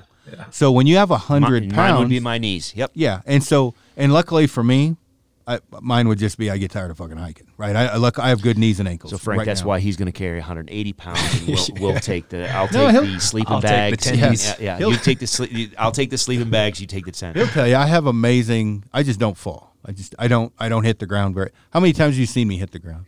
Maybe once, twice. I did fall off a log and got wedged between two logs with one leg up and one leg down. They took photos while I was stuck, little Excellent. fuckers. Yeah, it was great. Excellent. That was And- that was worth it. Yeah. Worth The, it. the only reason I'm I'm bringing all of this up is there are going to be um, when you say like you, you, evaluations. Should you even shoot this fucking thing? Right? Correct. Can you get it out? Correct. Um, now, if you're a guy that, um, who will I bring? Jake Downs, a friend of mine, stickbow guy, little chubby, right? It- he he would admit that. The fucker's he's mentally strong, right? The the he beat me at a tournament once. That was not what amazed me. It was the fact we went to the fire road and that fucker kept up with me with 50 pounds on his back. He didn't. He was 100 yards behind me from Nebraska. Yeah. The dude's got heart. He'll make it out the long term repercussions of that are, are are unknown, right? You're Yeah. How much life have you taken off your knees? Um, do you know how to take care of the meat when it's back there? You know, those are all the variables that you know. You you know, do you know how to debone? Yeah. Right. Yeah. So as as I go into the woods with Frank, there is nothing that I'm worried about. Right. There's there's no mountain too high. There's no distance too far that we can't. Uh, Is that Get a song? probably. I was waiting for him to break into song, but I just. I, I, You're- Um, I have a feeling that is going to end in a train wreck at some point. You're going to hit the wrong button at the wrong time, and no, yeah, no kidding. But when I, when I'm only bringing this up is Frank's uh, physical fitness level. At one time, I would say when he, it was even with mine, but I, I believe I'm falling behind now. But we have a good physical fitness level, and you know we know our parameters, and we can take care of the meat and tricks of the trade. How many people coming from Tennessee have that? How many people came from Tennessee that listened to something on Rokslide that said "Come five miles Yeah. in"? Yeah. right. I mean, I don't get on Rokslide anymore. Um, I just can't handle these kind of conversations on there because I'm trying to help people and then they're arguing. But when you go in, I would say your first time in would be a two and a half mile, roughly buffer. Frank, how many times do you hear? I'll do whatever it takes. I'll go as far as I need to. Of course, this is from the couch, yeah, right? yeah. Uh, seven, ten miles. I'm I'm going in. Do you do you hear that sometimes, Frank? Yeah, a lot of a lot of ten day trips planned. Yeah. yeah, yeah, yeah, yeah, yeah. What percentage of people would you say that hit the backcountry can make it ten days? I'd say uh, I, I think I, I think I think some guys would I think there's a good number of folks that would absolutely muscle it out once. I don't think it, there's a lot of folks that would say no, uh, you know, then they just come out earlier. But I think a lot of people will get themselves in over their heads and they'll do it once, and then then it's a significant wake up call. And, and that, that wake up call, I guess when I was talking about Frank and the song and the No Mountain Too High, um, there, there's nothing that I, well, I'm speaking for you. He, he's crazier than I am, or every bit as crazy. He was doing these hunts solo before he met me. In, in a far, what, I mean, you were fuck nine, 10 miles back for 10, 12 days. And, and by choice, right? He doesn't. Yeah. Need, I don't even know that he wants me there now, right? So he, uh, well, I it's just speaking. Some people like Dream a little solo. dream, right? I know, right?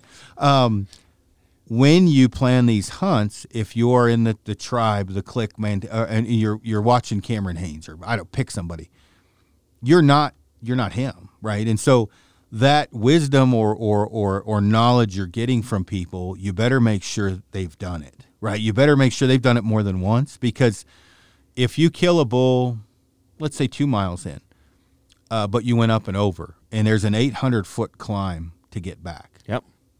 that is far by far worse than hunting hiking in my opinion 4 miles on flat ground or or slightly down or up rolling hill that 800 foot climb is going to take every bit of physical and mental i feel strength that you have because i've done it before where i'm like fuck, I, I can't make it more than twenty feet. Yeah, I- no, you know, I, I, I have a I have a spot like that right now in my brain that I I'm I'm visualizing that I don't hunt there. I, I mean I, I know I know I know there are good bulls in there. It is a sanctuary area that no one goes into this little hole, and that is why you the only way to get to it is either it's got to be a five six hundred climb up over, and it's steep, rocky, loose ground, up over, and then you're dropping easy eight hundred down, or you come in from the top and you've got to drop a thousand, twelve hundred feet to the bottom, yeah, and it's just I mean it's like ski slope steep. Uh, yeah, they're there. I'm not packing that damn thing out. I, and, and quite honestly, as somebody that, that used to have you know use pack horses, I can't even. I, I can't. I'm not. I'm. I wouldn't bring my pack animals in there because it's still way too steep. They take a tumble, they're done. yeah. They're not going to stop until they hit a tree or they hit the bottom. Frank, what would you say your for packing an elk out? So let's say up, uh, figure average 180 pounds of meat, roughly for an elk. You know, let's say it's a raghorn. What would you say you're comfortable making it out on your own distance? Distance. I'd have, And how many uh, trips do you think it'd take? I'd I'd at least have to two trip it, and uh, I don't know. I wouldn't want to do more than five miles probably, and that's why I don't hunt elk. Yeah. well, Fair, fair point. and, and and and I would say that's pretty realistic to what I would say for. I'm going to do it in two because I'm lazy. I don't want to make more trips. I'm going to have 120 pounds on my back each trip. I'm going to have 80 to 90 pounds of meat, 30 pounds of gear each trip, and then I'm going to, you know, I'm either going to take more meat and less gear, more gear and less meat. One of those trips. Either way, it's fucked, right? And this is not an internet 120. Okay, an internet 120 is a 70. Yeah. This is a legit 120 pounds, and I encourage people to throw 120 pounds on their back. Correct. I don't- Legit and see what it because because these numbers that these guys are talking about are not bullshit. I mean, they're they're not. I mean, you, You occasionally will find a guy that can do it. correct. One out of every thousand, maybe that can that can do it. I would Frank's Frank's a guy that can do it. But what, I, what I'm leading up to here is when you are are, are coming out um, with with your with your elk if you're solo. If you make two trips, you can keep the meat good that long and everything else. The, the problem is is this is a guess for most people. They don't they don't know. And if you you know, I, with I'm not bashing anyone in particular. I don't know the first time I sat in a tree stand, could I sit 14 hours? I said yes, but there's no fucking way I could do it. I got four. I'd never done it. Four hours into it, I'm like, my Christ, this is horrible. I'll just pitch myself off head first and just end it now. Oh yeah, just slip my wrist with my broadhead and get it over with. Why is that? I've never done it, right? I hadn't desensitized myself to those long sits and well, there's no physical ability in that, it's mental. When you're packing an elk out, it's mental And and physical. So you got to be able to dig deep. What's Lance say? Become friends with pain, you'll never be alone. Okay, if you've never done that, how can you say you can do it? You don't fucking know. And so knowing how many people I've passed on the trail with the rack and a backstrap or knowing how many people I've passed on the trail that had these 10-day plans on day 2 they're heading out, that number's it's pretty high. Yeah. Um and and again, it's not to say don't try some of these things. Um, I just be conscious about it. be, conscious smart. be conscious about it and again evaluate yourself and what what you can do and it doesn't mean oh and th- this is the other thing too um, let's just say you you know you idolize Aaron and, and the backcountry type stuff and, and what you want to you know that that's what you'd like to do but you don't have the physical ability at the moment to do it uh, or you like what you see Cameron Hanes doing or you like you what you see Corey doing or whatever if you understand what they're doing and why and then you evaluate where you plan to hunt. They may not if if you've if you've aligned if you've done your due diligence and, and you can align those two things, great. But if you're if you can't or you don't, that's not to say you can't take something away from those other people. Just just pull the information the the all of the things that you're going to learn from an Aaron, all the things you're going to learn from me, all the things you're going to learn from a Dirk, um, Cam, it doesn't matter. All those things you can learn, learn them, internalize them, but don't assume that you can just put all of the all of those things back on the landscape and have the same just pull maybe strategic lessons ideas principles out and and apply them to your area as it as it is necessary. You know those guys that that hunt elk in a highly mobile fashion. All right they hunt in a highly mobile fashion. Well if you're just going to go get an outfitter if you're going to hire an outfitter to to hike you or to pack you in a, in a drop camp okay well you're, obviously you're not going to be in a highly mobile No. Situation so might be able okay spike out or something, but Correct. And that was just what I was going to say is okay, understand, no, you're not going to be able to change mountain ranges. But maybe what you could do is say, okay, we want our base camp, but I'm going to go ahead and pack like a little bivy or a little uh, a little one man tent.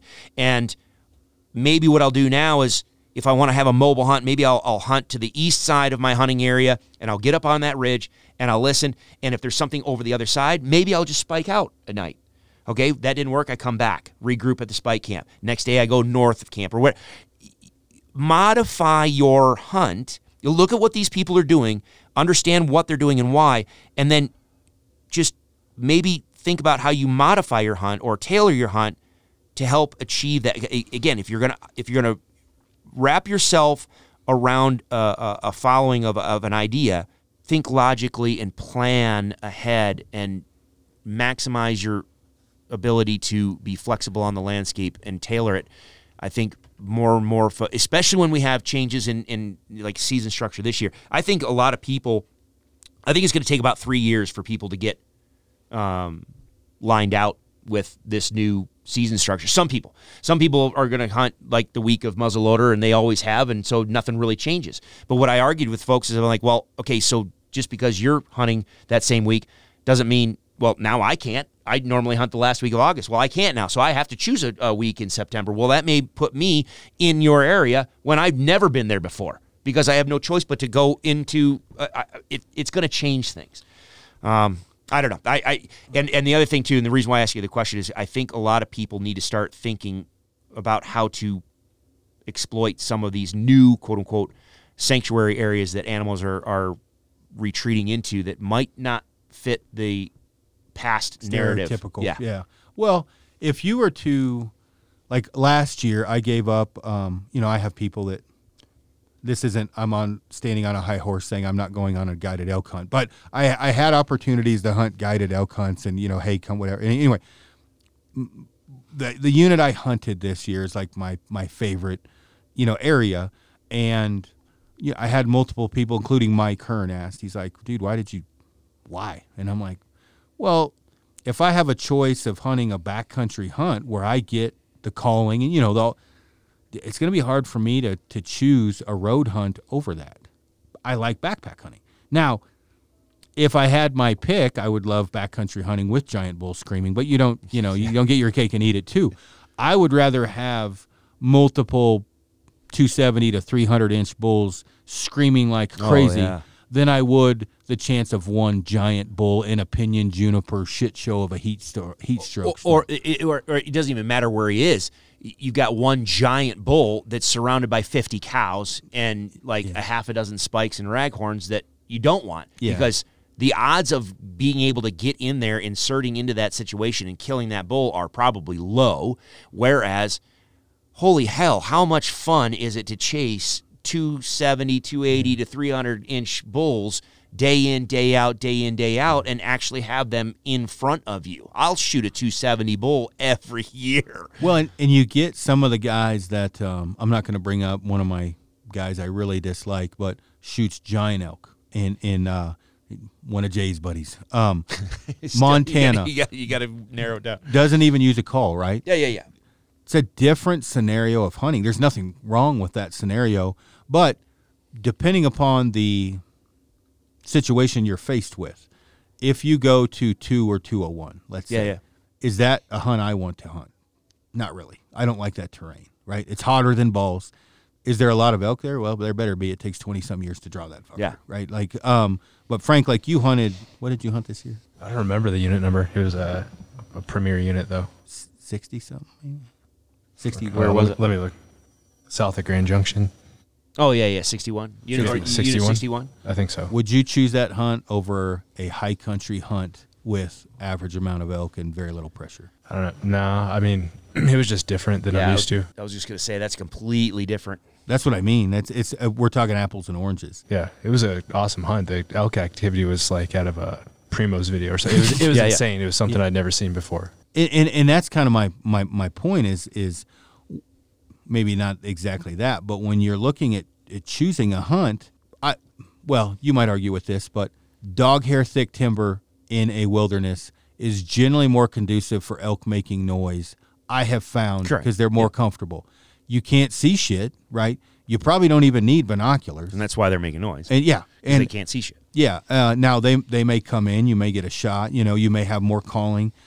Is that the hunt you want compared to a high country basin? Totally different scenario, but I'm not going to list wildernesses here, but there's certain wildernesses that are a little more conducive to dog hair thick, you know, timber Mm-hmm. and cold camping and whatever.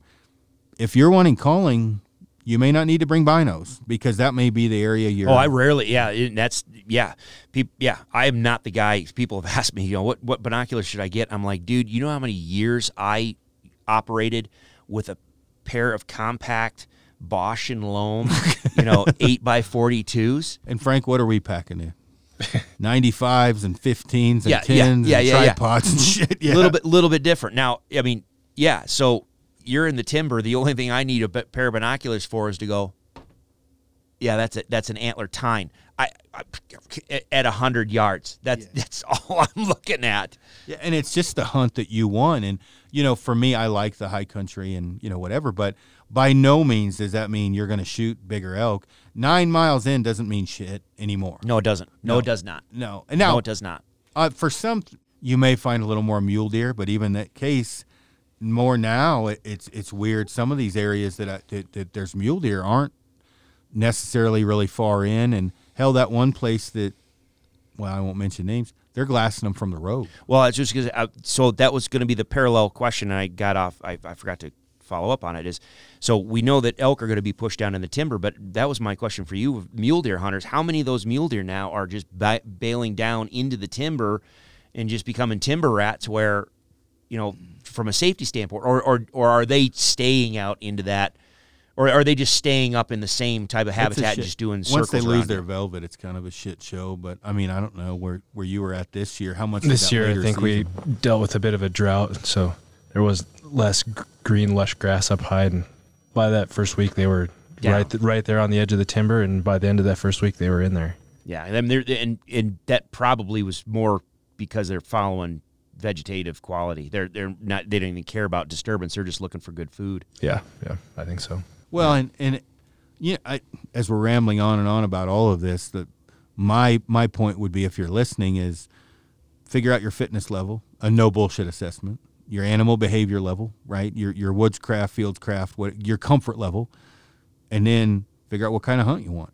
In if you want a backpack hunt and you're not up to snuff, only go in a mile and a half. You can learn a shitload going in a mile and a half, right? When I say that, meaning you're going to learn how to backpack hunt, and you're probably going to get into elk. I was just gonna say, e- even if it's maybe consider that, just uh, all things being equal, maybe just consider that because that very well may be where you have a higher percentage of success. this year hiking out um, well, elk hunting on the way to the truck i run into a rut fest i could see the truck right now i i that wa- sounds like a Chris Roe style hunt because I could have my camper right there, and Well- every morning I could just walk out, stretch, oh, fart, and then was- just walk up the trail. what was funny i'd been back there four nights maybe and i've got a truck full of food and so i'm on my way back to the truck not to pick up food and come back in i'm, I'm going to go home for a shower for and so that changed immediately I, I hear the bull scream like an idiot. I did drop because I have my full full kit. I drop my pack, mark it on my GPS, go after this bull. The bull where he was at, he just wouldn't. He just wasn't.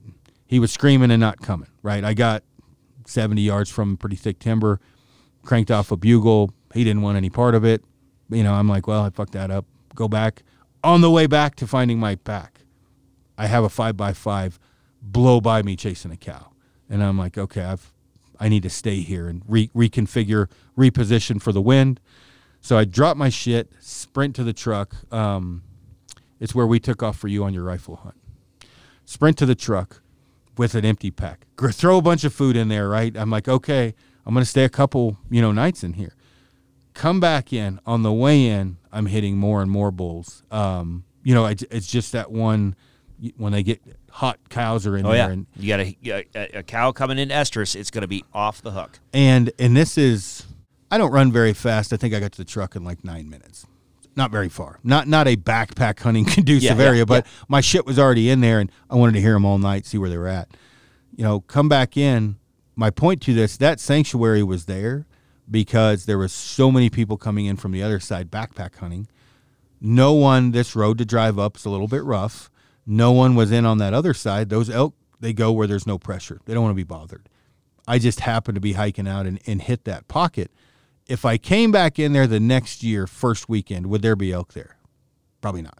Not you know that's mm-hmm. that. Mm-hmm. It's it, four wheelers driving up and down the road. This was towards the end of the season, and so I've had people you know get a hold of me about man, I found this awesome area, and I'm like, oh cool, tell me about it.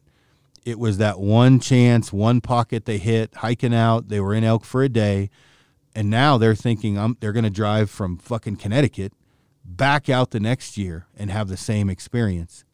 Maybe. It- yeah, it's It- I would if- say it's a 70-30 to the bad. Correct. Oh yeah, yeah, yeah, yeah. I mean, they they they saw, and, and this comes up all the time. Um, people see that that rut fest, and they're like, "Oh man, this is awesome." I mean, okay, well, you you hit that because that cow was coming into estrus. Now, there, don't get me wrong. You may see uh, a day or two days or three days of that, and you're like, "Holy hell!" Okay, if you have a if you're in an area where you have a bunch of cows, you very well may have two, three, four cows starting to cycle, and so all of a sudden that scent is in the air. But do not underestimate the fact that you have one cow. Because again, I've talked about this in the past, and I think you see this more and more across the landscape in many areas where it's not a giant bull with 30 cows. It's one bull with three cows, one bull with four or five cows, or one bull with a cow and a calf, and he is freaking happy that he's able to have her to where you can have one cow cycle and she's it in that basin. That's it.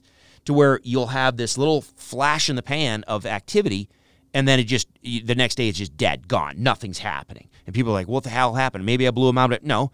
She she was bred and I mean I can show you the video on on my site. It, that bull as soon as he mounts that cow before his front feet hit the ground again, his mind is gone.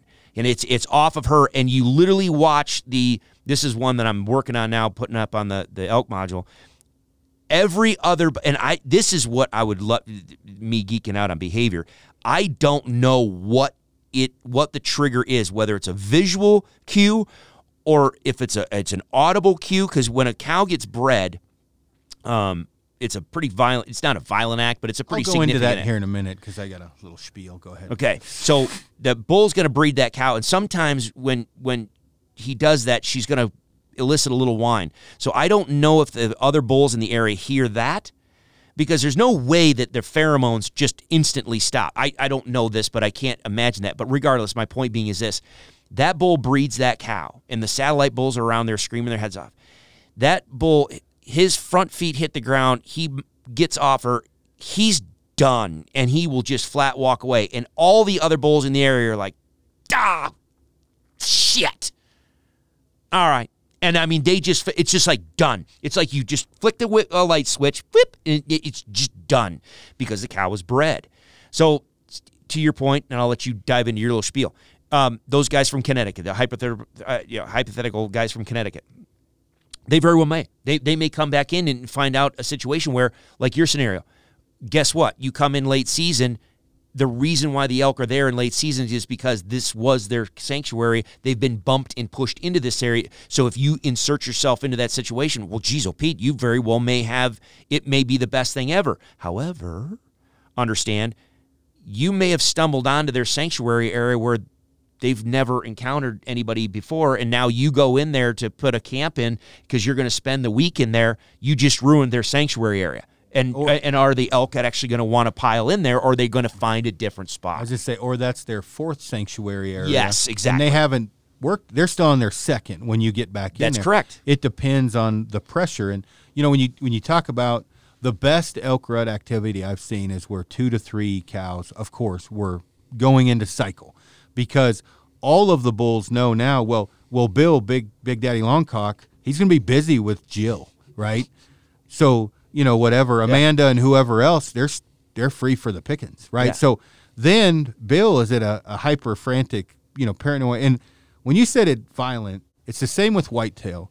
The easiest way that I have found that a cow's been bred, because for the first hour she may just stand there like I just got railed Yeah. and I, I don't know what happened. Yeah. Like literally, Oh, she'll take a four point stance. Yeah. yeah. They don't. It's almost like a gut shot. Oh, yep, But exactly. They, yeah, just correct. That's a great. That's that is Oh. a great analogy. Head hung low, ears down, wide four point stance, kind of back hunched a little bit, and they're like, yeah what what just happened right so one of the signs of that that I, I i was explaining to a few different people just in front of the rear quarter you will see where the two legs of the bull have roughed up her her fur it's it's very i mean Yeah. you know doggy style right whatever He- doesn't have opposable thumbs all he's got is squeezing them legs together and it leaves a for a day or so on game cameras for whitetail can yeah. I'm looking for that rough mark that she's been bred. Ha, uh, is is there um, is is the rut kicking in? Right, where are we at? How many does have been bred? You know, is it a hot area? Well, in the spotter, if you watch a bull breed, it is a violent action. He only lasts like three seconds, but I've seen one bull breed. Generously. Yeah. I've seen one bull breed three cows in 20 minutes. Yeah. It's not like a human where you, let's wait an hour and, Yeah, you know, eat some pizza. It's immediate. well, when I was, you know, watching that, when you said it, the one thing I learned is okay, if it's one cow in estrus, it does. It's done, right? It's off, right? Yep. Everyone knows Bill just Shit. got laid, son of a bitch. Now I got to sit around and wait. But one of the things that I know, like if we're in an area in glassing and he breeds, a bull breeds and nothing changes, we need to get the fuck over there. Yeah. And we need to do it yep, quick. Yep. Yep. Because there someone else is coming in. There's another cow in there that's hot. And the best time, and this has only happened a few times out of all the elk I've hunted, and we don't always kill them, but it is exciting. You get in there and you do the whole, I always call it the bow sight 80. Dan, whatever more, get it within 80 and bugle. Fuck those cow calls. Remember how much Hey, you oh talked- yeah. Oh yeah. Oh yeah. that at that point will probably work, Sure. right? But there's other times, and, and this goes along the line with the ho- the honey hole and that experience they hit is that one call they made that worked at that time. Yeah. Yeah. Yeah. It doesn't always. I have been within 80 yards of many bulls and bugled, and them going like, "Yeah, I'm taking my cows and getting the fuck out of here. I don't want to fight." When there's Well, a I've, higher, I've literally watched bulls say screw a bunch of this and freaking leave and leave the cows. yeah. They, they- they just I'll I'll come back later tonight after dark. I'm And out it- and just there they go. Especially if there, now if there's a hot cow in there, Maybe not. maybe not. But when there's not, they're Yeah, like, fuck screw it, you, they're, they're not out. an estrus anyway, and I don't want to fight. Yeah, when I'm the out. when the bull to cow ratio is let's say at 47%, 45, 50, high. Yeah. That those bulls are going to have less cows and they're not going to want to fight as much cuz they're tired of fight. And this is from what I've seen in in areas in Colorado. When that happens and this happened once with Dinglehopper, right? I said, dude, don't just do the whole Phelps, you know, Jacobson die, scream, and that shit doesn't work like that here. And he's like, why? And I'm like, dude, there's too many bulls. There's just too many, and there's not enough cows. And if he's got a cow, it's going to take a lot more than a raspy ass bugle to make him come in because he doesn't want to leave the cow. He's already got her. Yeah. And, and and again, in a minute, I'll get your feedback on this. And I, when I was calling this bull, I was just another herd, just calling some bugling, some cow call, and slowly he started 300 yards away. He got to about 80, and this is a 370 bull the kind of bull that supposedly, according to everyone, if you scream within 100 yards, they'll come charging in, which I think is totally full of shit and nothing you should bank your life on. Um, you know, p- personally, sometimes, yes. Well, we have an SF dude. We don't know, I mean, obviously, we don't know he's special forces, nor do we know he's there. The motherfucker could bugle. He comes over the, you know, this bull's coming this way with five to seven cows. There's a few raghorns running around. This bull, which was a hunter, coming to the, and I'm like, "Fu- that fucking bull is, is giant. Jesus, It- this dude could call. Well, that big bull that we were 370, right? Somebody killed him. We know how, how big he was.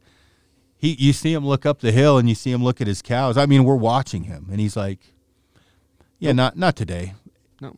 He does this little what's that fucking shit called where he come, hey everybody get together. What's that? A tending call or whatever the fuck No, that it is. depends. It depends. I, I don't But know you- which way. Yeah, he, yeah. he's like, hey ladies, let's get out of here. yeah.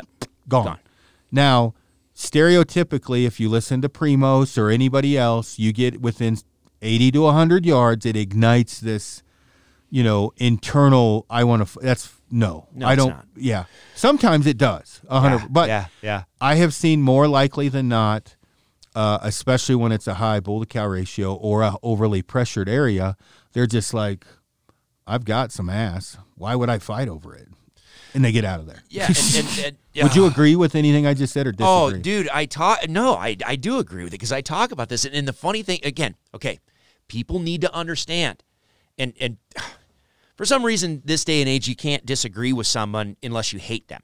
You know, if, if you like somebody, you have to agree with them, and if you if you if you don't agree with them, well, That's one of the reasons why I like talking to you because you disagree with me all the time. You don't give a shit, which I prefer. Well, uh, I could make. I never. mind. I, I won't. I won't make. I don't have to constantly beat you over the head about.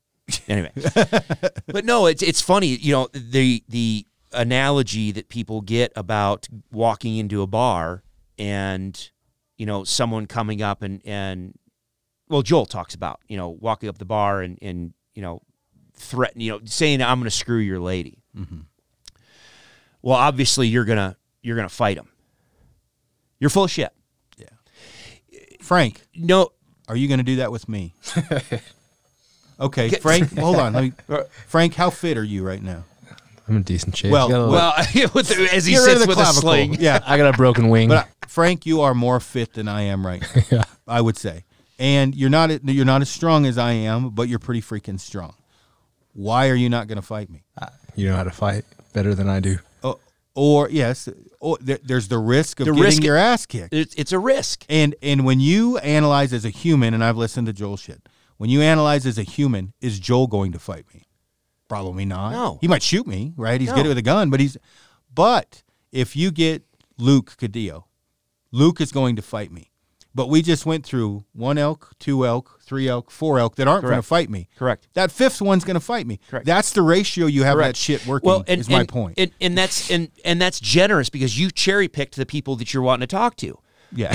Go, go to King Soopers Yeah. and see the guys in there or where you know it- the, the issue I have is is okay you're only looking at number one uh, it- perfect you brought up Luke UFC if nothing else it, for anybody out there that watches UFC th- think about what you're watching there because it absolutely translates on the on the ground with elk here you have two combatants entering in the ring. Both of them are extremely confident. Both of them are extremely fit. Both of them are at the height of aggression. And literally, you just never know. No, you don't. You, you- all it takes is one wild hit, and boom! They uh, within 48 seconds, somebody connects a chin and folds like origami, and everybody's like, "What?" Because it never, you would never expect it. in the wild, if that dude just got hit and, and his ass kicked, are you going to bugle and call him in in an hour? He just got his ass. He kicked. just got his ass kicked. It- it- that's the thing. it- the, the thing about bugle, and this is what I talk about from a behavior standpoint with bull vocalizations, is it is simultaneous when we're talking about the more aggressive style bugles that are, they are simultaneously supposed to be attractive to cows because it what it relays and that cows are attracted to they, they want a, a, a mature individual because they're typically going to protect them and breed efficiently. Number one. And number two, it's supposed to be also a deterrent to other bulls. And so when I hear people talk about, you know, going into the bar and, and, and you know, rather than saying, who wants to fight me? And all the guys are going to be like, nah, screw you, dude, blowhard. Well, you're going to go over and you're going to talk to your female and, and your, your, your woman. You say, hey, why don't we go out and, and let's go screw in the back of the truck? Well, of course, the guy's going to get up and he's going to fight you. Bullshit. No, the vast majority of guys are not going to do that. They might stand up. They may be like, "Dude, what the fuck? Get get the." F-. You might have a little bit of That's pushback. when you have that 200 yard distance of bugling back and forth that they never get fucking closer. or, or even if they're right in your lap, you you're be like, "What the?" F-? And you might lash out with vicious rhetoric. You may put yourself between you and your girl. The question is this: What girl are you with? Because if you're just with the local town doorknob. Pump. correct, okay, maybe she would get up and be like, oh, okay, I'll go with you. In which case, do you are you going to risk defending that woman? are, are you going to for that pussy? Sorry, if if you for that individual, are V you willing? powerful thing. are, are- are you going to go and, and risk it for, uh, or are you going to be like, what the frickin' and, and vicious rhetoric, vicious rhetoric, vicious rhetoric, uh, whatever, piss, then fine, go with her, do whatever you want. 99% of guys are not going to fight because in if you're if you're not with the town slut if you're with someone who's bonded with you, who's chosen to be with you, like elk cows will choose their bull that they want to be with, that cow's going to be like, "Who the frickin' hell are you?" No, and so you both are going to get up. That bull, you, the the the bull that she's with, are going to get up. You're going to stand between. The guys are like, "Hey, let's go screw in the back of the." She is going to get up and be like, "Dude, what the frick? Just let's just get out of here." And the two of you are going to retreat away and leave and leave this jackass to be out there loud mouthing and going over to the other ladies and like, oh, let's go screw. Behaviorally, it does no on the landscape. The risk of injury is great. Now, are there bulls that fight? Of course there are. But when we're in a situation where we, uh, what I would argue, a lot of our public ground over the counter areas, like you said, and what we've talked about before, the the sex ratio and the the the age class and the fact that they have an option to have a group of cows and retreat to safety is such that they might v- lash out with vicious rhetoric, but there's going to be a hell of a lot less likelihood that they're going to act on it and be stupid and put themselves at risk of a fight. Let's rewind in a calling scenario for people listening in and, and get your two cents. Because uh, one of the spiels I've always said was um, one, one of the main issues with blowing elk out, we'll use the bar scenario. You three, us three go into a bar, okay? Who's going to get laid, right? Who's, who's, okay, so, so who's got the best game or who can call the best at the right time? Meaning, Yep. you know, if you come in and you're a little bit timid, all right, you might get some chicks talking to you, and then they're just like, eh, he's he's not an alpha, you know. He, but if you walk in and you're like, fuck me, Yeah. no one's No going one. home with you. No one. So when you hear, if you get in that scenario, one of the biggest downfalls of callers is they grab the hoochie or not the hoochie mama, the hyperlip single, Yeah, and yeah, hyper, yeah. crazy ex girlfriend. Yeah. Jesus, what's going on over there? Right? Like you got to have some semblance of order in the chaos when you're calling. You have to be able to take a quick step back, analyze the situation. This is the only reason why I've killed shit is I'm like, okay, that bull's super pissed. I might be getting to call in, but more or, than or most, not even or not even pissed. He's frantic. yeah, yeah. He he's at a he, he's at a vulner, vulnerable point to, to he feels in. it. Maybe he maybe, and that's I didn't mean to interrupt, but No, because no. a lot a lot of times people are like, "Oh, I hear this type of bugle. I hear him screaming." Okay, that's because he's either confident. No, let me rephrase that. I would argue that many times it very well may be, especially if you're dealing with a younger age class bull, is because he is not confident. Yeah. And so he's putting a vocal signature on the landscape that sounds like he is. It, it- Which what is was- why a lot of times those bulls come in and you're like, that's it? You know, Yeah, the one correct, yeah. screaming his head off, Yeah. you're like, shit, That's it's a five by six. Yeah. Great. That thing's careful thou doth protest too much. You know, you've heard, you've heard that where you're like, okay, dude, um, who are you trying to convince here? Because you're a little over the top and you're mm, People have said the loudest guy in the room's the weakest guy in the room. There you go. Elk are kind of like that. Because, they can be. because they're trying to compensate for their physical inac- in- in- inadequacies by overcompensating with the vibrato that they're putting on their vocal. Well, and that happened to Cody and I on two different bulls, screaming their head off. We sneak in, do the, the typical, I'm 80 yards back, and I, I bugle, not super aggressive, but he didn't give a shit. He was like, another bull? I'm out. Fuck that. Yeah, gone. Cody I'm- was like, What Jesus, was- dude. He goes, that was a perfect bugle. And I'm like, well, obviously fucking not. Like what it was on the one time, the, the bulls come, when you come down, there's a ridge line here and it kind of loops and a ridge line here and a bull. He's on this ridge line. Perfect. He's probably not going to drop straight down and straight up. So we side hilled it to where all he had to do was walk over to me. Perfect. And, Perfect. and I left a wide open area where I hooked over. If he did cross in the opening, Cody would have a shot. None of this fucking shit mattered. He ran away. So Did he have any cows with him? I don't know. I don't think see, he did. and see that's the thing is it people overlook the fact of what the again what the bugle is what the vocalizations mean. It's supposed to be attractive to cows. He very well may be out there just trying to sound Well, it- like the biggest man, uh, the most sh- mature bull on the mountain. What I should have done is cow called. Correct. That was the problem. He probably would have run you And over. I, I, we got over there. I did cow call like most dipshits after the bugle. Done. Right? Yeah, you- So yep. Same thing. Yep. But if I would have just went down there and I, not even an estrus, I know you don't call them estrus, but Mm-hmm. a hyper bu- or a cow call. If I would have just, yeah, I'm a cow and I'm here, he probably would have come over. No, like a fucking idiot. yeah. And then, I, yeah, yeah. And he, he bugled back, running away. Oh, it, so okay, and this is what people again. uh, This is uh, Well, no, I'm bringing this up so you can make fun of me and No, fix it it- because well, the it- first thing I thought of was why the fuck didn't I cow call? and, but that's the thing is everybody, it- not everybody. So many people do that, Well, and it's people, ingrained in everyone's mind. Correct. With What inside you- of 80 bugle. what you just showed, if and especially if that bull was over there by himself and he was out with vibrato out there trying to make him see seem like the greatest thing out there, the best man on the landscape. Uh, you know, any woman would want to be with me. He's probably insecure, and he's and if he is off on his own, he probably is somewhat immature. You just bugled, and then he heard cows. What did you just put in his head? Oh shit! There's a dominant bull with cows. There's a bull that already has cows. I don't have cows. He does have cows. Well, guess what? On the dominance hierarchy scale, he's probably more of a mature bull, or he's probably more of a Oh, I confident bull. thought of all that after. He's yeah, he's already got the cows. So, oh shit, uh, what did I just do? Oh crap, uh, oh sorry, uh, didn't mean to get in your way. I'm gonna just, I'll retreat, button hook around, get up on the mountain. I'm gonna sit and listen to this scenario and figure out what the hell I just got myself into, or who just came into my bowl. Yeah. To where again, this is why I always talk. I don't mind if you people want to go and bugle, that's fine, but just put it. Try starting somewhere a little bit different. yeah, for That's you the only reason why I brought it up was like, give him a lost mews, say, hey, where, you know, I'm over here, where are you? He would have been, "Wah."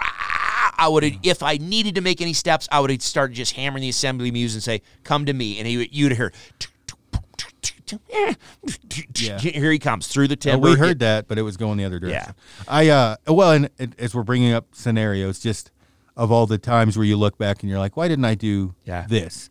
One, one of the, the other scenarios we, we, we had, and, and, and this was a, ye- a weird year, well, I would say, for one of the strangest years I've seen because I know this unit and the the idiot raghorns running in wasn't happening. Uh, just you know the the satellite bulls that most people shoot and the raghorns, they weren't. Some came in because we we did I did pass up a bunch of elk, but what was surprising is when you did get into that frenzy and the bull was screaming, the bulls were not.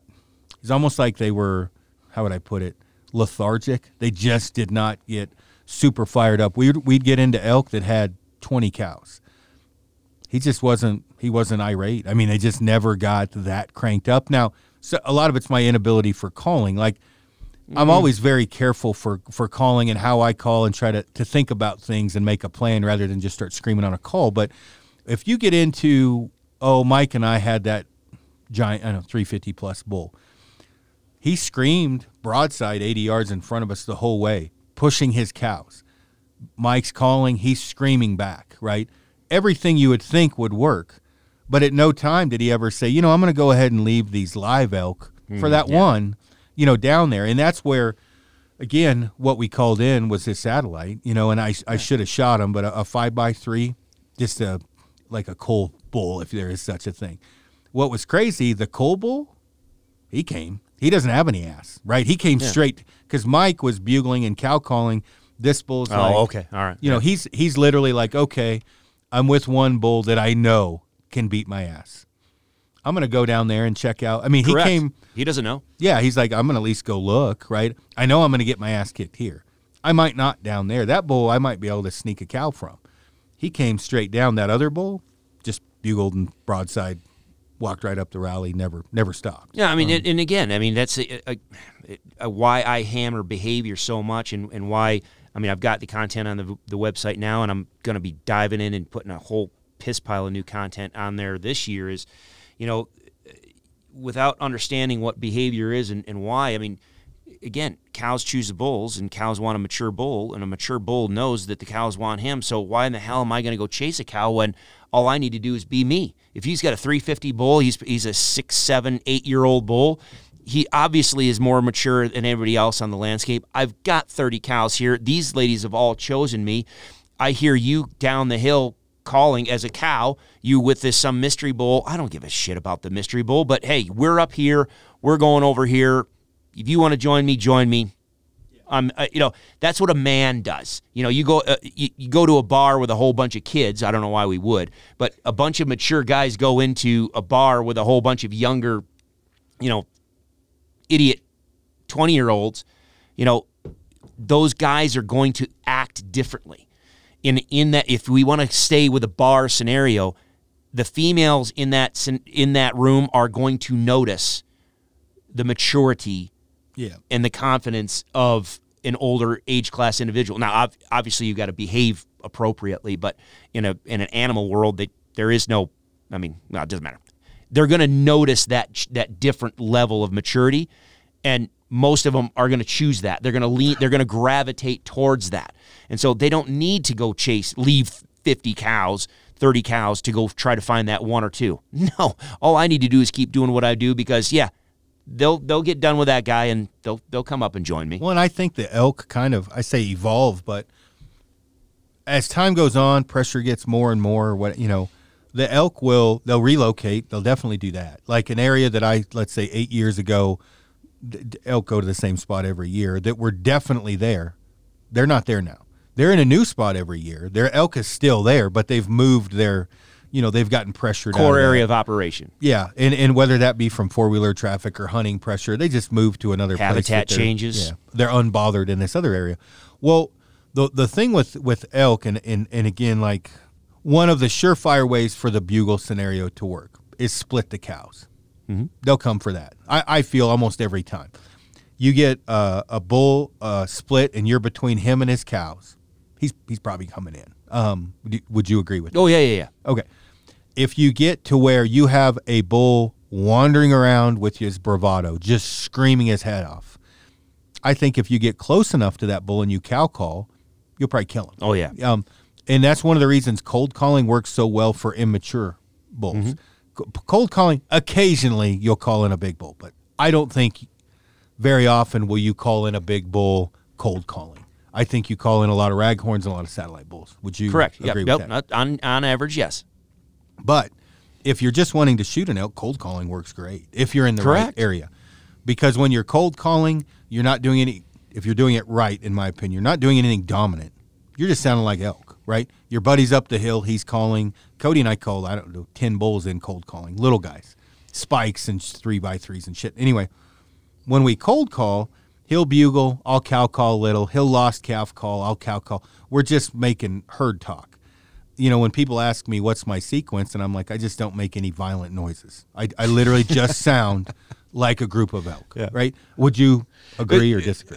Yes, I. I yes, yes. If you if, In all- layman's terms. all things being equal, if if if you're if I am that more analytical guy that where if I'm going to make a vocalization, there's a reason for it. If you're just going to put, if you just quote unquote want to sound like a group of elk, then I would lean your way than what other people do. Of I want to sound like a quote unquote group of elk, but I'm going to have a jackass bull going ape shit Yeah. out there. No, let's skip that one. Let's lean towards what you're talking about. Yeah, and that's when I say meaning, you know, there is a little bit of a, a, a method to my madness, but overall, I try not to make any violent noises, meaning I don't want to sound too excited as a cow. I'm not going to estrus call 45 times in a row. Correct. I'm not going to bugle super aggressively but very often. So you're going to take what I would consider more of a passive. What you're talking about, if you're just talking about like a herd, we're here, just come check us out. You're you're a passive strategy, which is low key on the intensity scale, to where there's not a lot of physical activity. Again, elk are going to vocalize when they're doing something. So you, if you're excited, then there's probably going to be a lot of excited movement as well. If you're low key passive, there's not a lot of movement, which means they don't necessarily have to or don't necessarily have the ability to stand back to 300 yards and look through the timber or whatever and see movement. Yeah. Well, that cow's not doing a lot. She's probably not moving a lot to where I might not pick her up. I need to get closer to figure out where she is. And and the bulls generally come in silent. Yes. Um, or maybe they'll mew. Yeah, they're not. Yeah, I was gonna say not much aggressive. Now I Head have, up, curious, ears forward. They're scanning the, the, the landscape in front of them. It's funny you say that. Like when we set up, because we're very methodical with how we set up. Because if you set up cold calling and you're in a wide open field, you ain't killing shit. Like No. they're they're gonna come out and poke their head and be like, there ain't no fucking elk here, and they're gonna turn around and walk off. It's usually we're in thicker timber where there's just a little opening in front of us where they have to come in that opening and we use the terrain around us we'll cock block them with a cliff behind us whatever we got to do to get them in front of us the thing is is when those bulls come out like you talked about they take a step and they literally come out in the open ears forward and they're like and they're looking around and occasionally they'll bugle mm-hmm. hey Where are you? where are you yeah at that point in time you have very few i'll be interested to get your take on this you don't have a lot of fucking options at that point because they want to see a cow and they're not going to. They're coming to an, an area where they just heard elk and they're not seeing them. You don't have a lot of time at that point before they get the, the fuck out. Like they're literally, again, this is just my experience, but they're scanning, they're looking, they're not coming much farther into that opening because they know there should be elk there. Oh yeah, it, it, it, this is where you know I lean heavy on talking about setups and, and why I talk about the doorway principle. And no, if if you've set up on the edge of that opening, you've set yourself up for failure. Now, if well, he, if he can set if, it up for a 20 yard shot. there- yeah. Well, so it, so if he comes in from the opposite side of the opening and steps out in the opening, you you you've got. I hope your setup is good in such that if you make another vocalization, he cannot see well behind you mm-hmm. to where he's got to either come through the meadow, unlikely, or he's going to go around and, sneak through. That's how we did it to where he would round Yeah. Cody. So if, if you have your if you if you've planned your setup and and and and chosen your setup adequately, yes, he will step out. He will look. He will scan. He might bugle, try to get a response.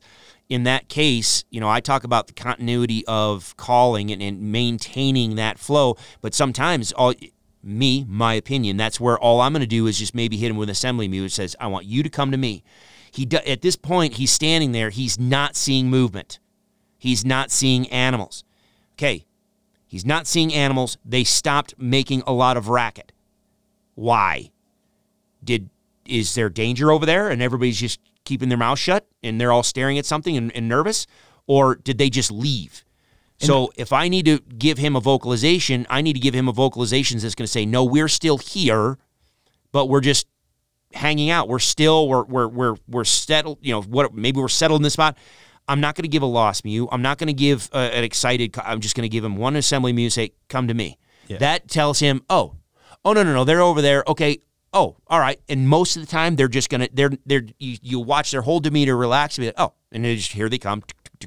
Here they come walking over. It, and what I've seen, and a lot of times, what we'll do, depending, is we'll stop calling totally if he looks like he's gonna roam because he will win. Oh yeah, if he's curious and, he, and he's seeking, Yeah. and he's actively seeking, well then just let him just let him go. and But it- literally, we, what we'll do because of the wind and how we set up is okay. He just came out in the opening, and Frank's below me. Wind's blowing down. oh, perfect. So And you guys I- are separated anyway. Yeah, and Cody Oh, and I yeah, did the yeah, same thing, and that's how we were able to call in so many, and we could see each other or text. Quit playing with your boner over there. um, when that bull would come out and he's looking, we would generally quiet, and because immediately he's like, "All right, I'm just going to circle downwind and figure this out." Right to me or Cody, because he's gonna he's gonna smell. All of these setups though are very critical. Don't set up in one single patch in an opening. Not going to work. When you talk about back cover, you have got to have a lot of cover behind to where they're like there could still be a cow back there I can't see. If it's aspens, it ain't fucking working because they can see through the aspens and they're gonna be like, that's the one time where I get the uh, the challenge bark, whatever you want to call it. The oh yeah, you know, yeah, yeah. if you're set up in an area where there stood could, could still be potentially elk back there, they'll start barking, and it's not Yeah. the get the hell out of town bark; it's the Where show are you? yourself. Show yourself. Yeah, Yeah. Are you guys using uh, decoys or the like the Predator, uh, Danny Ferris's thing, Ultimate Predator, or the uh, Montana? we used it some and what was what was funny is like when you get young elk with that decoy, they run like. And Danny's tipped the ear forward. Dude, I did that once and it was on my bow. And, and and I literally I've got it set up where I'm in a patch of trees and I popped the head out and went and popped that ear forward. Now, it was a spike basically. Jesus Christ, that about got run over. And that's all it took. He was like, "Oh, it's alive," and just Yeah. flew through. Would that work on a 370 bull? Probably not. But well, and, and, and yeah, we could. I mean, I, I like Danny. I, I a I like Danny, I and I like the decoy. Um, I played around with it when the original folks owned it, and they came out with it, and I tested it quite a bit, and especially down in Arizona. And and no, it's a legitimate decoy. In my experience, it really. It, it definitely works great for the younger age class animals that are that want to have some uh, company and that are eager to be with someone. Um, it absolutely, if you can throw some movement in that ear, oh frickin' yeah, yeah. The issue that I had that I saw on mature bulls was they would come out and see it, and that's exactly what they'd say. It, it basically they'd be like, "All right, I'm here. Why am I not seeing your ear move? Yeah. Why are you not moving your head? Why are you not? Why why why are you static?" In an alarm, because it is an alarm position. The head, the head is erect, and the ears are forward. That is a that is a a high alert uh, body posture. What I saw it worked really well on is if you want to move in on a group yeah. and you're active and, and walking towards them, oh hell, it is incredibly effective. it does give you a little bit of extra time when you I think when you go to full draw. That's the- Probably right. It's just to hold them there looking. just enough. Like they just saw movement. This cow popped up. See, I, I lean, and again, I love Danny. To, I, I consider him a friend, and I love his product. I mean, he bought the company. I, I love his product, and I, I think he's he. I, it's yeah, I love the product. I always lean heavy on the setup. Yeah. And so, to what you were saying there is, you know, I've got plenty of examples on the elk module where I, I'm literally in the wide open. I mean, like legitimately wide open. I'm 10 feet from the nearest tree, and yet still animals are coming my way. Why? Strategically timing when I'm calling, and then strategically using the right vocalization because yes if you just throw out random cow vocalization i don't even care about bugles right now. You throw out random cow vocalizations again you're painting a picture in their mind. If you're throwing out random you know like using lost mews and that type of stuff well then you're you're you're giving the impression that there's an animal over there that's seeking. And if that animal's over there seeking, they're looking for someone, which often means that they're either going to be, they might be stationary for a little bit, but they're likely to move. And they're seeking, which means they're seeking and they cannot see the individual they're seeking. So there must be someone else out there on the broader landscape to where a younger in, individual animal, like you were talking about, absolutely is like, oh, well, maybe I'll just swing around and try to get downwind because I want to try to figure out where this other mystery animal is as well. Whereas what I will do is again, rather than just throwing the random vocalizations out there, I'm going to say I'm going to hit an assembly mew. I don't want you to seek. I don't I don't want you. I'm not. I'm not asking for a response. I'm just telling you exactly what I want you to do. Come to me because they want to. They they want to be in close proximity to, uh, to each other, and all things being equal, they'd rather see him. If they can't see him, they'll hear him. And then, then if neither one of those things work, they'll default to their nose. But if I can give him a direct command, most of the time they'll just come straight in and I can avoid them swinging downwind. So you can use a little bit smaller cover if you're if that's the situation that you're in as long as you call strategically. But if you're just going to sound like a bunch of elk, then they're going to think there's a bunch of elk. And if they think there's a bunch of elk, there better be enough cover to hide that bunch of elk. Otherwise, yeah, they they have no choice but to come in with a wind in their face. And that's definitely how we set up when we're just sounding like a group of elk. Like I said, we cock block them in the back. We make sure they have to circle down to another shooter. And you have to be methodical about that. Otherwise, you might see elk calling them in, but they're not going to come close enough, or they're or they're going to be pretty wound for sound when they come in. And I by no means am I a, a calling expert, but when you talked about setup, the the setup when you're calling, um, when I say that, meaning the shooter isn't as important other than he has he can shoot, um, and where he's at according to the caller. So Ish. Yeah, yeah, and, and it is a very fairly big ish, meaning if the shooter has enough cover to draw his bow back and it's conducive for the elk and easy for him to circle downwind to the shooter, I don't worry about exactly where the shooter is as long as he can get a, a shot off and it's to where there's an opening when he circles down. Yeah, what I would talk about that, that shooter needs to be in some, either in the in the doorway where that bull is going to come and pause and look, or he's got to be in at least the hallway where he's going to walk through. You, you, it- the thing that you know what what people need to pay, pay attention to, and, and I'm going to be talking a little bit more about this this year is Okay, let's spend some time watching some of the YouTube videos. It's a great learning tool because you get to watch elk interactions unfold in front of you by a variety of different tactics and techniques and, and habitats and all uh, in, encounters. And one thing that you'll see a lot is okay, the, the, the caller's 100 yards behind, the shooter is there, the cameraman's with the shooter. How many of those videos are you watching and they're trying to snake a shot through cover at 30 plus yards, 40 yards? They're trying to get a 40 yard shot on this animal. And they're like, oh man, that thing came running. If the caller's a 100 yards behind you and you're trying to shoot him at 40 yards in front of you, that animal's 140 yards from the calling action. How aggressive is he really coming in? You know what I mean? Watch their body language. Watch what they're doing. Watch it because you can learn so much about that. Like we we're talking about the head up, the ears forward. Yeah, he might be bugling. He's trying. He's seeking. He's looking. Where are you? And he's still trying to figure out where you are and what's going on down there. So yeah, no, I put if you guys could separate, that's awesome. And yes, I hear what you're saying. It the caller becomes much the caller and the caller location becomes much more important because that caller is the one that has to, I think, pull or manipulate that bull into the right doorway. But I would I would I would always recommend if you can put the shoot if you can put the shooter in the good doorway to start and then have the callers back, it's a dead animal. Yeah. It's a dead animal. When, and what was weird this year, extremely weird, like when it snowed, we were tracking them. Okay, we would track these herds, and and you've seen the terrain back there. We would get them; they would be in these aspen groves feeding because that's where the feed was, right, with the snow. We snuck up on one herd, and we got. Well, I had Cody. I'm like, Cody, sneak up here and shoot this bull. I can't. I had a recurve, you know. I can't hit it from here. And I, I looked, and I was like, dude, it's it's just a raghorn. There's got to be a big bull in there somewhere, right? Well, you would think inside of 60 yards. What would you do, right? Just and when I'm saying that, they're just feeding. Okay, there's snow on the ground, fresh snow. We sneak in, you know, because it's quiet, right? And we get within 60 yards. What I did didn't work. Um, so I, I, I literally we got that close. The first time we did it, I'm like, there's got to be a, a bull around here. I'm just gonna cow call and shit swing up and take a look. Dude, there was he. He did an assembly, whatever the fuck bulls do. What's what's that called? The the herd. You know, everybody get together. It's like an assembly call. What the hell is that? Well, are you talking about glunking? No, no, Where no. going- no, no, no. If they was glunking, he probably would have been dead. No, he just made this weird sounding bugle, gathered everybody up, and got the fuck out. Was it my cow call? I have no idea. What I'm assuming happened is we got so close in an area that he should have seen or known there was a bull there. I was behind one piece of cover. When I called, they all looked up. They didn't see anything, and they got out. I it, it I was How not many other people? How many other people were hunting in the area? Not many. Oh. No, it wasn't a pressure thing.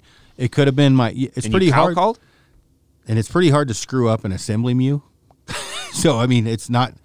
I'm assuming I called right. Right, I've been calling my whole life. I literally, Cody looked at me and was like, "What the fuck just happened?" And I'm like, "Dude, I didn't even. I mean, I didn't call aggressive. I literally just, you know." And they looked up and they gave it like 15 seconds, and we're like, "We don't see a cow," and they just, what? They didn't run. They just walked off. It was some of the strangest shit I've ever seen elk hunting. Hmm. It'd be interesting to know what other bulls and stuff are. You know, uh, yeah, it's there's that's the thing. That's why I love geeking out on this stuff because there's so many different variables. I mean, it's it's one thing. it- Was this a, just a little feeding meadow, or was there a little wallow or a- water there? Or? There's a wallow and a giant aspen uh, grove, and we were on a flat bench above, dropped in f- where they bed. Okay, high. were there were there other bulls and cows in the area? Oh, I'm sure. Yeah. yeah. Well, the one thing a lot of people, especially around wallows and, and water sources, what we've seen it or I've seen is you will get animals that don't they they've already established their pecking order. They've they've come to grips with these are my cows, those are your cows. I'm good with that. You just keep yourself to yourself. I'll keep myself to myself. Our cows are good to be, and they will just literally segregate themselves and they'll take turns at that water source to where one group is there, but another group will just sit there off in the wings and waiting 20 yards from the wallow, probably. Yeah. Um, one of the reasons why we knew to check there first for, Yeah. for tracks. It was strange because, in, of course, in a perfect, you know, scenario or whatever, is a, a, at least a raghorn comes running in to check it out. It literally, because I did something so mild, it shouldn't have caused any reaction other than maybe a call back. And they literally just looked up, kind of gathered together and I, off. I wonder if they're used to having other elk in the area, or maybe they're a, a less a, a, a more submissive or sub, subordinate group to where they heard that sound and they thought, oh shit, well I guess the other guys are coming in. Well, so let's just give them some space and let's just move on out of They here. They didn't And blow out. Yeah, they just moved off. Walked off. they gave you they they gave that space and they just said, all right, well we're I'll, we'll work out. Yeah, it was irritating actually, and that happened. We we uh, oh, man, I'm tr- well. Cody's bull. Cody shot at a bull, uh, and it was ten degrees, freezing cold, like a foot of snow. His arrow rest was frozen to his riser. It was not a good situation. But we were on two bulls, multiple cows. The one bull comes out and he's like 300, and you know this is um, we're not in the best situation of the setup, meaning not a lot of cover, but enough and it was crazy because the big bull came to the right and and totally showed himself. We didn't have enough time for a shot, and then five minutes later, there's a bull coming to the left and circling up. Well, what we had found out later from the tracks, the bull that came up, Cody took a shot at, was a satellite bull. I think that big bull was just like something doesn't seem totally right. Get up there and check it out, Bill, and, Yeah. and sent Let- Bill out Yeah. and and Bill came in, and then and then Dave just hanging down the hill waiting to see. And if Bill doesn't, if there's nothing alarming that happens, that bull would have come up, I would guess, and see. What was what was strange is again five cows, what you would would expect, six cows. Cows never made a peep. They stayed bedded for the most part because we snuck in on these. But literally, the moment that Bill hooked around and we took a shot, you know, I don't know that Dave was more than 50 yards down the hill from us. We couldn't see him. I think Dave sent Bill up to die. And then once we took the shot, Dave was like, yep, sure shit. There's a hunter up there and got the fuck out. What was weird, though, or not weird, but something to think about is when we were calling, obviously that herd bull and the, the dominance. How would you, you know, how would you kill that bull, right? Obviously, he's Yeah. sending, he's sending, you know, Dave in to die or whatever. Yeah, he's he's not respond in that herd dynamic. He clearly showed that younger bull that mm, go ahead if you want. I, I'm not interested right now. Yeah. I, I, I'm I'm not. I'm I'm just gonna do my thing. So yeah, you do you. What if you want to go run after him, little guy? Yeah. go for it. And that's what he did because he kept the cows with him. You could see the beds and everything else, like where they were at. This was close proximity, but it was it was, fucking cold, and it, the snow was quiet. It was literally when Cody went to draw back, I had to break his rest free of the riser. Get That's how cold it was.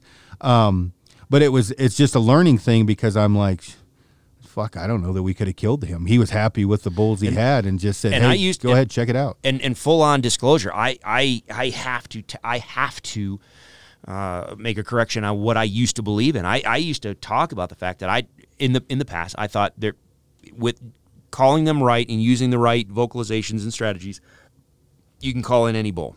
I don't think that's true. I don't I don't think that's true. Now, let me rephrase that. In that moment, I don't think that's true. Now, give it two weeks, then okay, maybe maybe we're back back in the game. But it, people over and I don't want to try to make it seem like these animals are these magical, mystical creatures that can't be figured out. No, I, I think you can give it, can figure them out.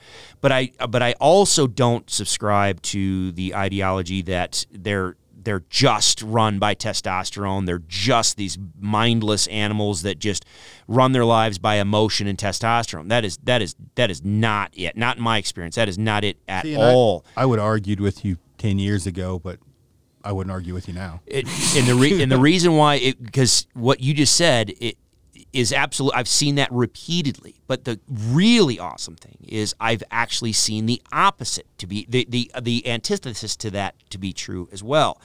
See how I put that word in there? I've been wanting to use that. for a Spell it. while. Just kidding. I can't spell it. um, Antithesis. And um, in Unit One, so I had a Unit One tag uh, back in 2009 and killed a really great bull. Um, and this the scenario with this one is I was up on that hill glassing. There was a big group of bulls in front of me. They were all a little bit smaller than what I wanted. They were all great, great bulls. Uh, but I was looking for a 350 class or better.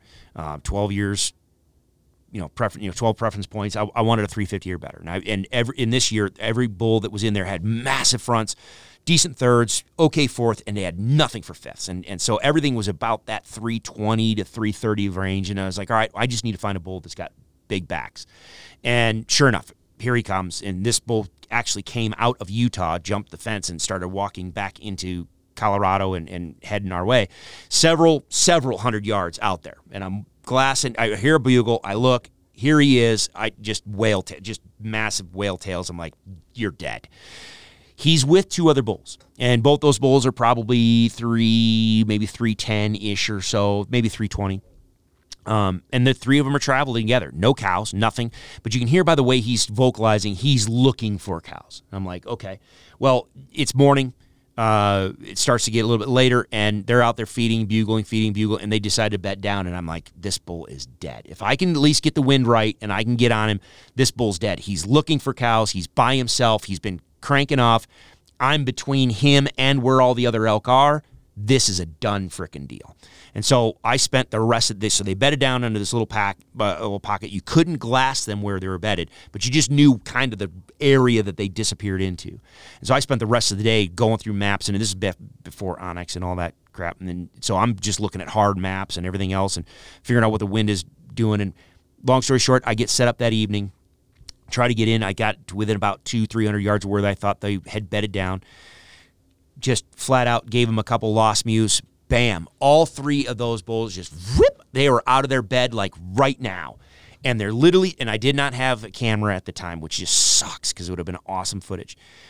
All three of them le- just basically, boom, out of their bed, bam, and they're standing one, two, three. My bull, the big bull in the middle, flanked by the two younger bulls. And they are just heads up, ears forward, locked in on my location. I mean, again, they can pinpoint your location extremely well they're still 250, 300 yards out. All three of them locked in, looking. And so I just gave it a couple seconds and I hit him with an assembly mew. And to your point, Aaron, the, the dynamic between a mature bull and the younger bulls, what that mature bull will allow those younger, younger bulls to do or not allow those bulls to do. Because if they're in a group and, and, and they've spent some time around each other, they know that dynamic and I will never, ever forget this image. Stood up, and if I remember right, he, he bugled. I gave him an assembly mew, and the bull on his right, which would be my left, just like you could see his demeanor was like, oh, she's there. And he take he you could see him go to take a step forward. And the mature bull just kind of just literally just real quick just gave him a sideways glance just kind of tip, tipped his antlers, gave him a sideward, just real quick sideward glance, and that younger bull just stop.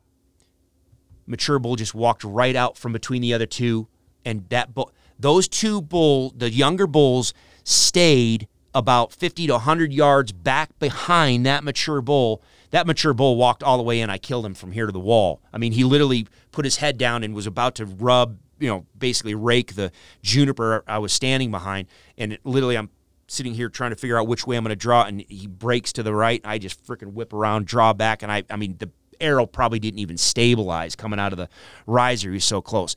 But the interesting thing about that was is the younger bull was eager and wanted to come forward, and it was just a half. I mean, just this, just this, such a, a minuscule little look, motion. The other two bulls were, oh, okay, not our play.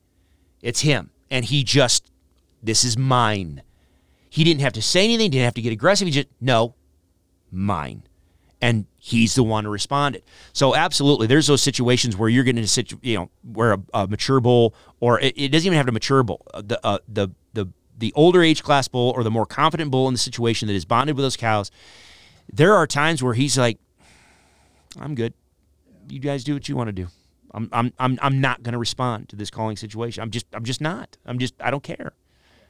No, and I'm, that's hundred percent, you know, true. The the thing is that out of everything we're talking about on an OTC tag for somebody coming out here, if you experience any of this one time in ten days, you're doing pretty good. Like, yeah, yeah, yeah, yeah, yeah. like this isn't, and I'm only saying this, and I'm I'm sure there's people listening saying, "Oh, I've got a spot," and I'm I'm proud of you. But for most people, mm-hmm. the the chances of all of this happening uh, one time on a 10 day hunt is, is good. More than that is it's just not going to happen very often on an OTC tag. Now, you might find a honey hole and then that's totally out of, but I mean, if you're just showing up out in Colorado, the, the chances of getting into a lot of the different action we're talking about multiple times is very slim. Generally, it happens one time in 10 days. If and again, I'm not trying to pat us all on the back here, but if you don't internalize what we're talking about and try to practice it, if you if you are smarter about your clear goals, abilities, what you want to do, You've chosen your, you, you, you know your limitations and your value set and what you want to experience. You've chosen a hunting area based off of that. And then you go into that area and you operate on the landscape wisely. You're going to dr- just drastically increase the likelihood of multiple iterations of these types of experiences. And a lot of that is too you're not blowing them out. Bingo. I was yeah. just going to say that. That's exactly it. If you if you if you go into these scenarios with a little bit of brain power, you can come in, and again, my philosophy start low, build up. If you come in and you do not, uh, it, say the, the, the, calling scenario doesn't work, they, they don't respond, okay, that's fine. If I do not change their underlying behavior on the landscape in that area, fine, I don't care. I, I back out, come back that evening. It didn't work again. Okay, fine, that didn't work. Okay, I wait, I'll go back, I'll uh, come back in the next morning if I'm not blowing them out, I'm, I'm not changing their their underlying behavior on the landscape, feeding structure, low, you know, activity, you know, centers.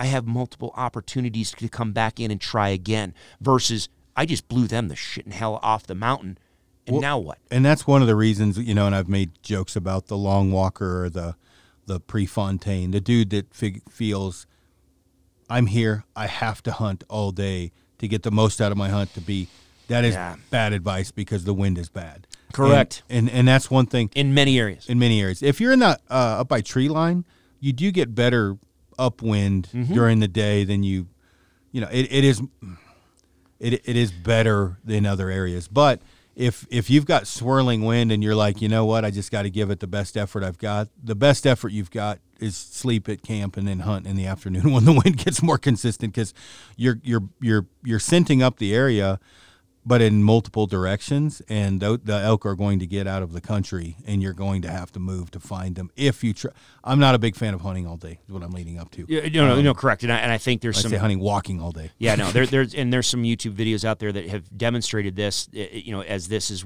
the tactic to employ.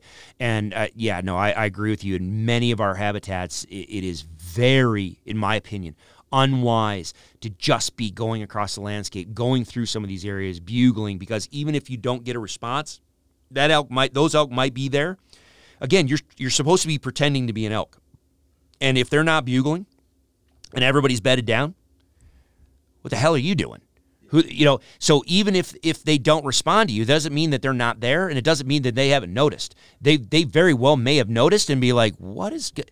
That's not normal. That's not what an elk should be doing. So I'm leery about what this scenario is. So even three, four hours later, come evening, they still may be like, mm, something was weird over there. I'm not going to go up that normal avalanche chute to go out and feed like I normally do. We're not going to go out to that beaver meadow like we normally do. How about we just kind of maybe stay back a little bit and let's just see what happens and be a little safe. You may just alter their movement in their pattern just a couple hours, and then you, not knowing any better, like, well, there's no elk here, I'm out. Yeah. You just walked right by. You you you you walked into them. You were a little off from what they what an elk should have been doing. Even if they don't smell you, if they smell you, of course you're done. But even if they don't smell you, now you you change their behavior, you cause them to delay. Now you've completely missed them and now they're they're now they are worried about maybe there is somebody on the landscape and maybe we do need to be careful. Yeah. Well, and and that happened actually where Cody and I were this year.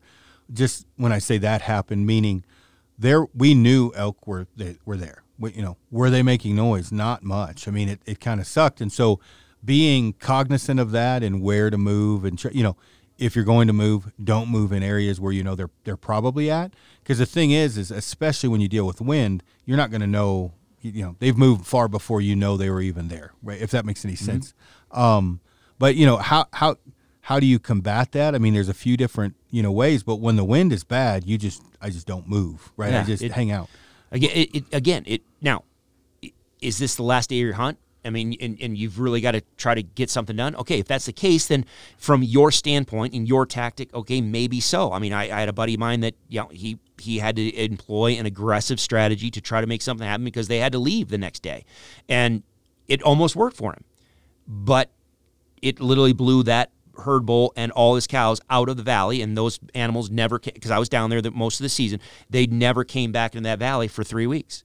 So understanding. And this and again this is why I, I harp on being smart being a better more intelligent practitioner on the landscape is because yes you may not be the guy blowing them off the mountain but there are other people there and they may have bumped them a time or two and that next one may be the final straw that broke the camel's back to where they're like screw a bunch of this.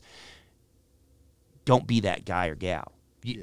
and and don't be the guy and gal so that you blow them out. But more importantly, with us being on the landscape again, we talked about the last one, just trying to be considerate of other people and, and understanding other people and other value sets and other needs.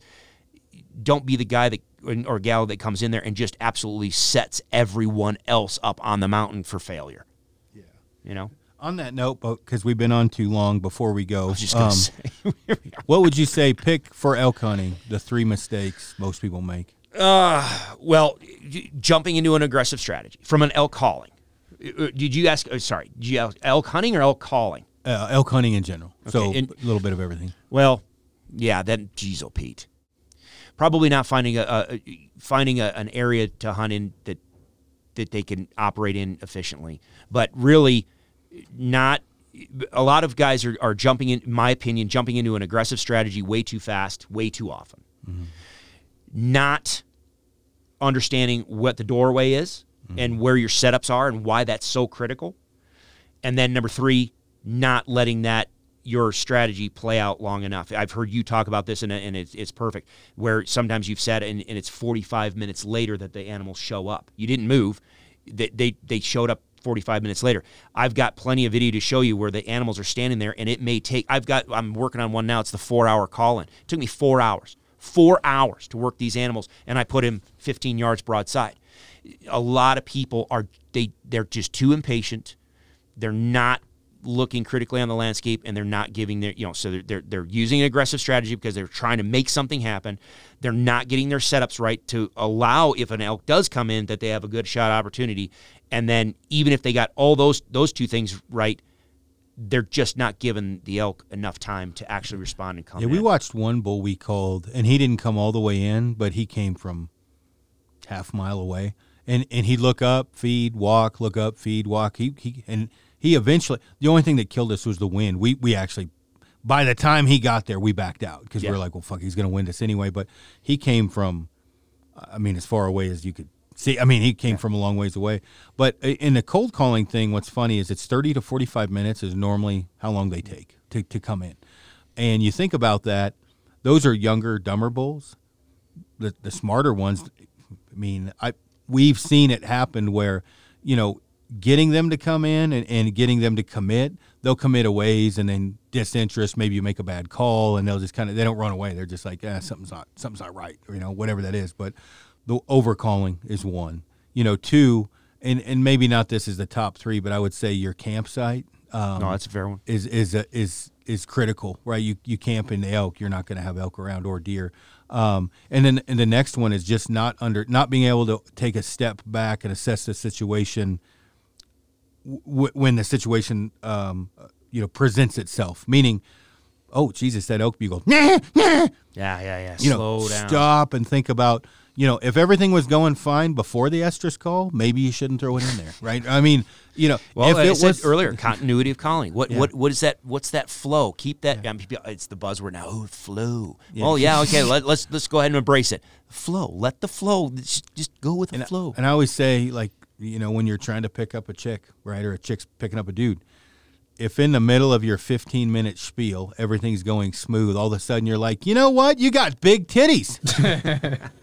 you just fucked it up, right? I mean, yes. why did you change what was working? You had 15 minutes of gold for two seconds of ignorance. Let it exactly. So, Let's just let this play out. Yeah, and so when it, when you have things working, right, and you get a bull to bugle off a mild cow call, just a, when I say mild, sure, just a normal cow call, or a little bit of cow calf talk, and you get something to why all of a sudden Why you're like, it? well, fuck, let's throw in some yeah, yeah. Well, y- y- what was working, you you it just you've just thrown something in that you know is not maybe not going to work, and it's no different. I always equate it to people. If you're talking to a chick and it's going well, don't change it, right? Like if if she's into to CrossFit, keep talking about CrossFit, right? Like why all of a sudden would you be like, you know, I really love artwork. You'd like, what the? Fucking nerd. Yeah, or, or, nerd. Or, or if, or if, or more importantly, let's just make this a little bit more realistic.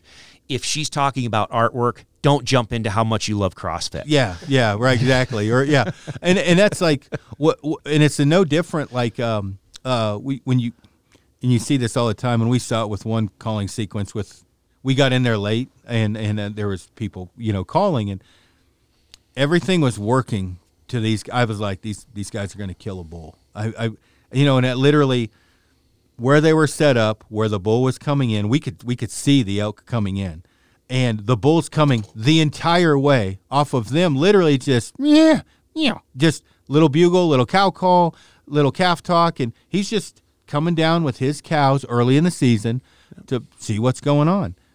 The bull gets close and he bugles. That was the smartest thing the bull could have done because his immediately they're like, "Sweet Jesus, it's working." Yeah. and I was like, yeah, that's done because it's the cra- It's like a, a bull moose. Where, where's your button? Yeah, when, when the bull moose is coming and he's glunking step for step, don't call. He's he's he's on his way because it's like the crazy ex girlfriend. There's like, what the hell's going on down there, right? Well, if everything was, it was so funny because literally everything was working in these guys' favor. Yeah. We're watching these elk come down through this aspen grove. He's literally not not running, but he's like, well, check this shit out, right? Like I'm going to see what's all down there. It's early in the season. That happens more early in the season than it does later. The moment that bull bugled, I was literally like, Oh, here we go. here we go. Yeah, I was like, see what happens. And immediately you could see him reaching for that freaking estrus call. Yeah, yeah, yeah, yeah. And that bull, you see him pop his head up like, I didn't come down for that. There's some Yeah. sh- weird shit going on down there and just right back up the mountain. But and Yeah. and again, that's assessing what had worked for you for the last 15 minutes. You just decided all of a sudden, fuck that plan. Let's go with this other one. And, and yeah, and I've got a similar scenario there to where not only what you were doing was working, but even how about what you what wasn't working? Why am I going to keep doing it? I killed a bull um, over in one of our areas, what you're familiar with, um, way back up in two o'clock in the afternoon. All of a sudden, these two bulls start bugling. I'm like, oh, you're you're dead. At two Yeah. o'clock in the afternoon, and I've got predictable winds, and you bugle on your own yeah. bye bye. One of you is going to take a trip down the mountain. And so I get in there. Sure enough, he's a good enough six by six, twack, dead, boom. But his, his the, the other bull that's with him was bugling. Now this is thick cover, you know, just Yeah. bet you good betting cover. So my bull tips over. I go over. I I'm doing all my little hero shots and gripping grins and start. process. Meanwhile, the other bull is like 50 to 8 between he's just going around loops around he's got to be able to smell me Yeah. but he smells his buddy laying there and he's just bugling just bugling and i'm and I, I stop a couple times i'm like i'll throw a couple calls at you just i want to see you but i'd never i had my done and i wasn't going to worry about it. Well all of a sudden here's a hunter down and you could tell it was a hunter. It was not a quality bugle. We you, so you have a bull in the middle of the day bugling on his own. Here he comes up and this guy's wow! Now down the hill this bull the real bull sounds off. A couple minutes later much closer wow! Here's the bull here's the the hunter. blowing the bugle. All of a sudden now the real bull doesn't bugle and i can hear him. Yeah. and he's just he's not running. All he's doing is just moving away and he's just moving up the slope and he's dead quiet. The hunter bugles nothing. Hunter bugles nothing. Hunter bugles nothing. Hunter bugles again a couple minutes later and he's back down the hill. Hunter bugles again he's back down the hill. It's quiet. Real bull bugles here he comes back down now he's 50 yards back behind me hunter hears it again here comes the other guy up the hill he comes again Wah! blowing the bugle this bull bugles Wah! this guy and here he comes marching the hunter comes marching up the hill again blowing the bugle bull there he goes Yeah. Retreats back up the hill, dead quiet. The hunt. This literally went on, I think, three or four times, and I finally just flat out across the landscape. I'm like, dude, just give him a cow call. Yeah. I mean, I just freaking yelled. Guy just obviously, obviously, the guy heard me and just he left. He just goes back down the hill. Bull comes back down the hill. and Just I, I'm finishing up quarter of my animal. Wah!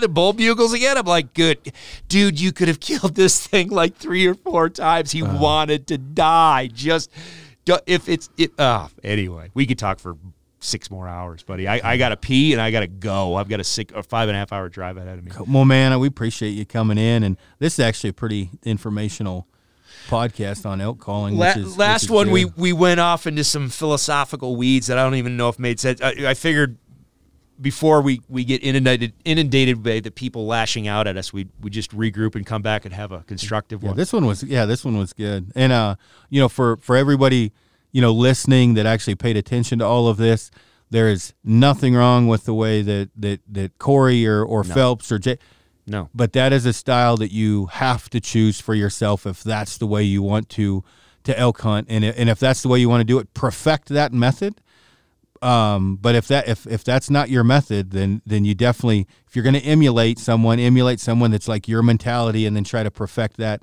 you know method. And I wouldn't say Frank and I have a method other than we're fit and we're you know too stupid to give up and we'll eventually shoot something. But talking about more guys that are more conducive you know more more professional elk hunters you could say you're going to need to pick do you want a backpack hunt? Do you want a car hunt? Do you want to go after that one bugle? You know those are things you need to decide what you want to do and then perfect what you like in, in your style. Yeah, and and choose the appropriate area for it. yeah definitely. Yeah we frank and i are not going to be hunting by the road hoping to outwork someone else. We're, we're backpacking in and all of those things come into play so. Chrissy's going to be down there in my camper, sleeping in and killing elk.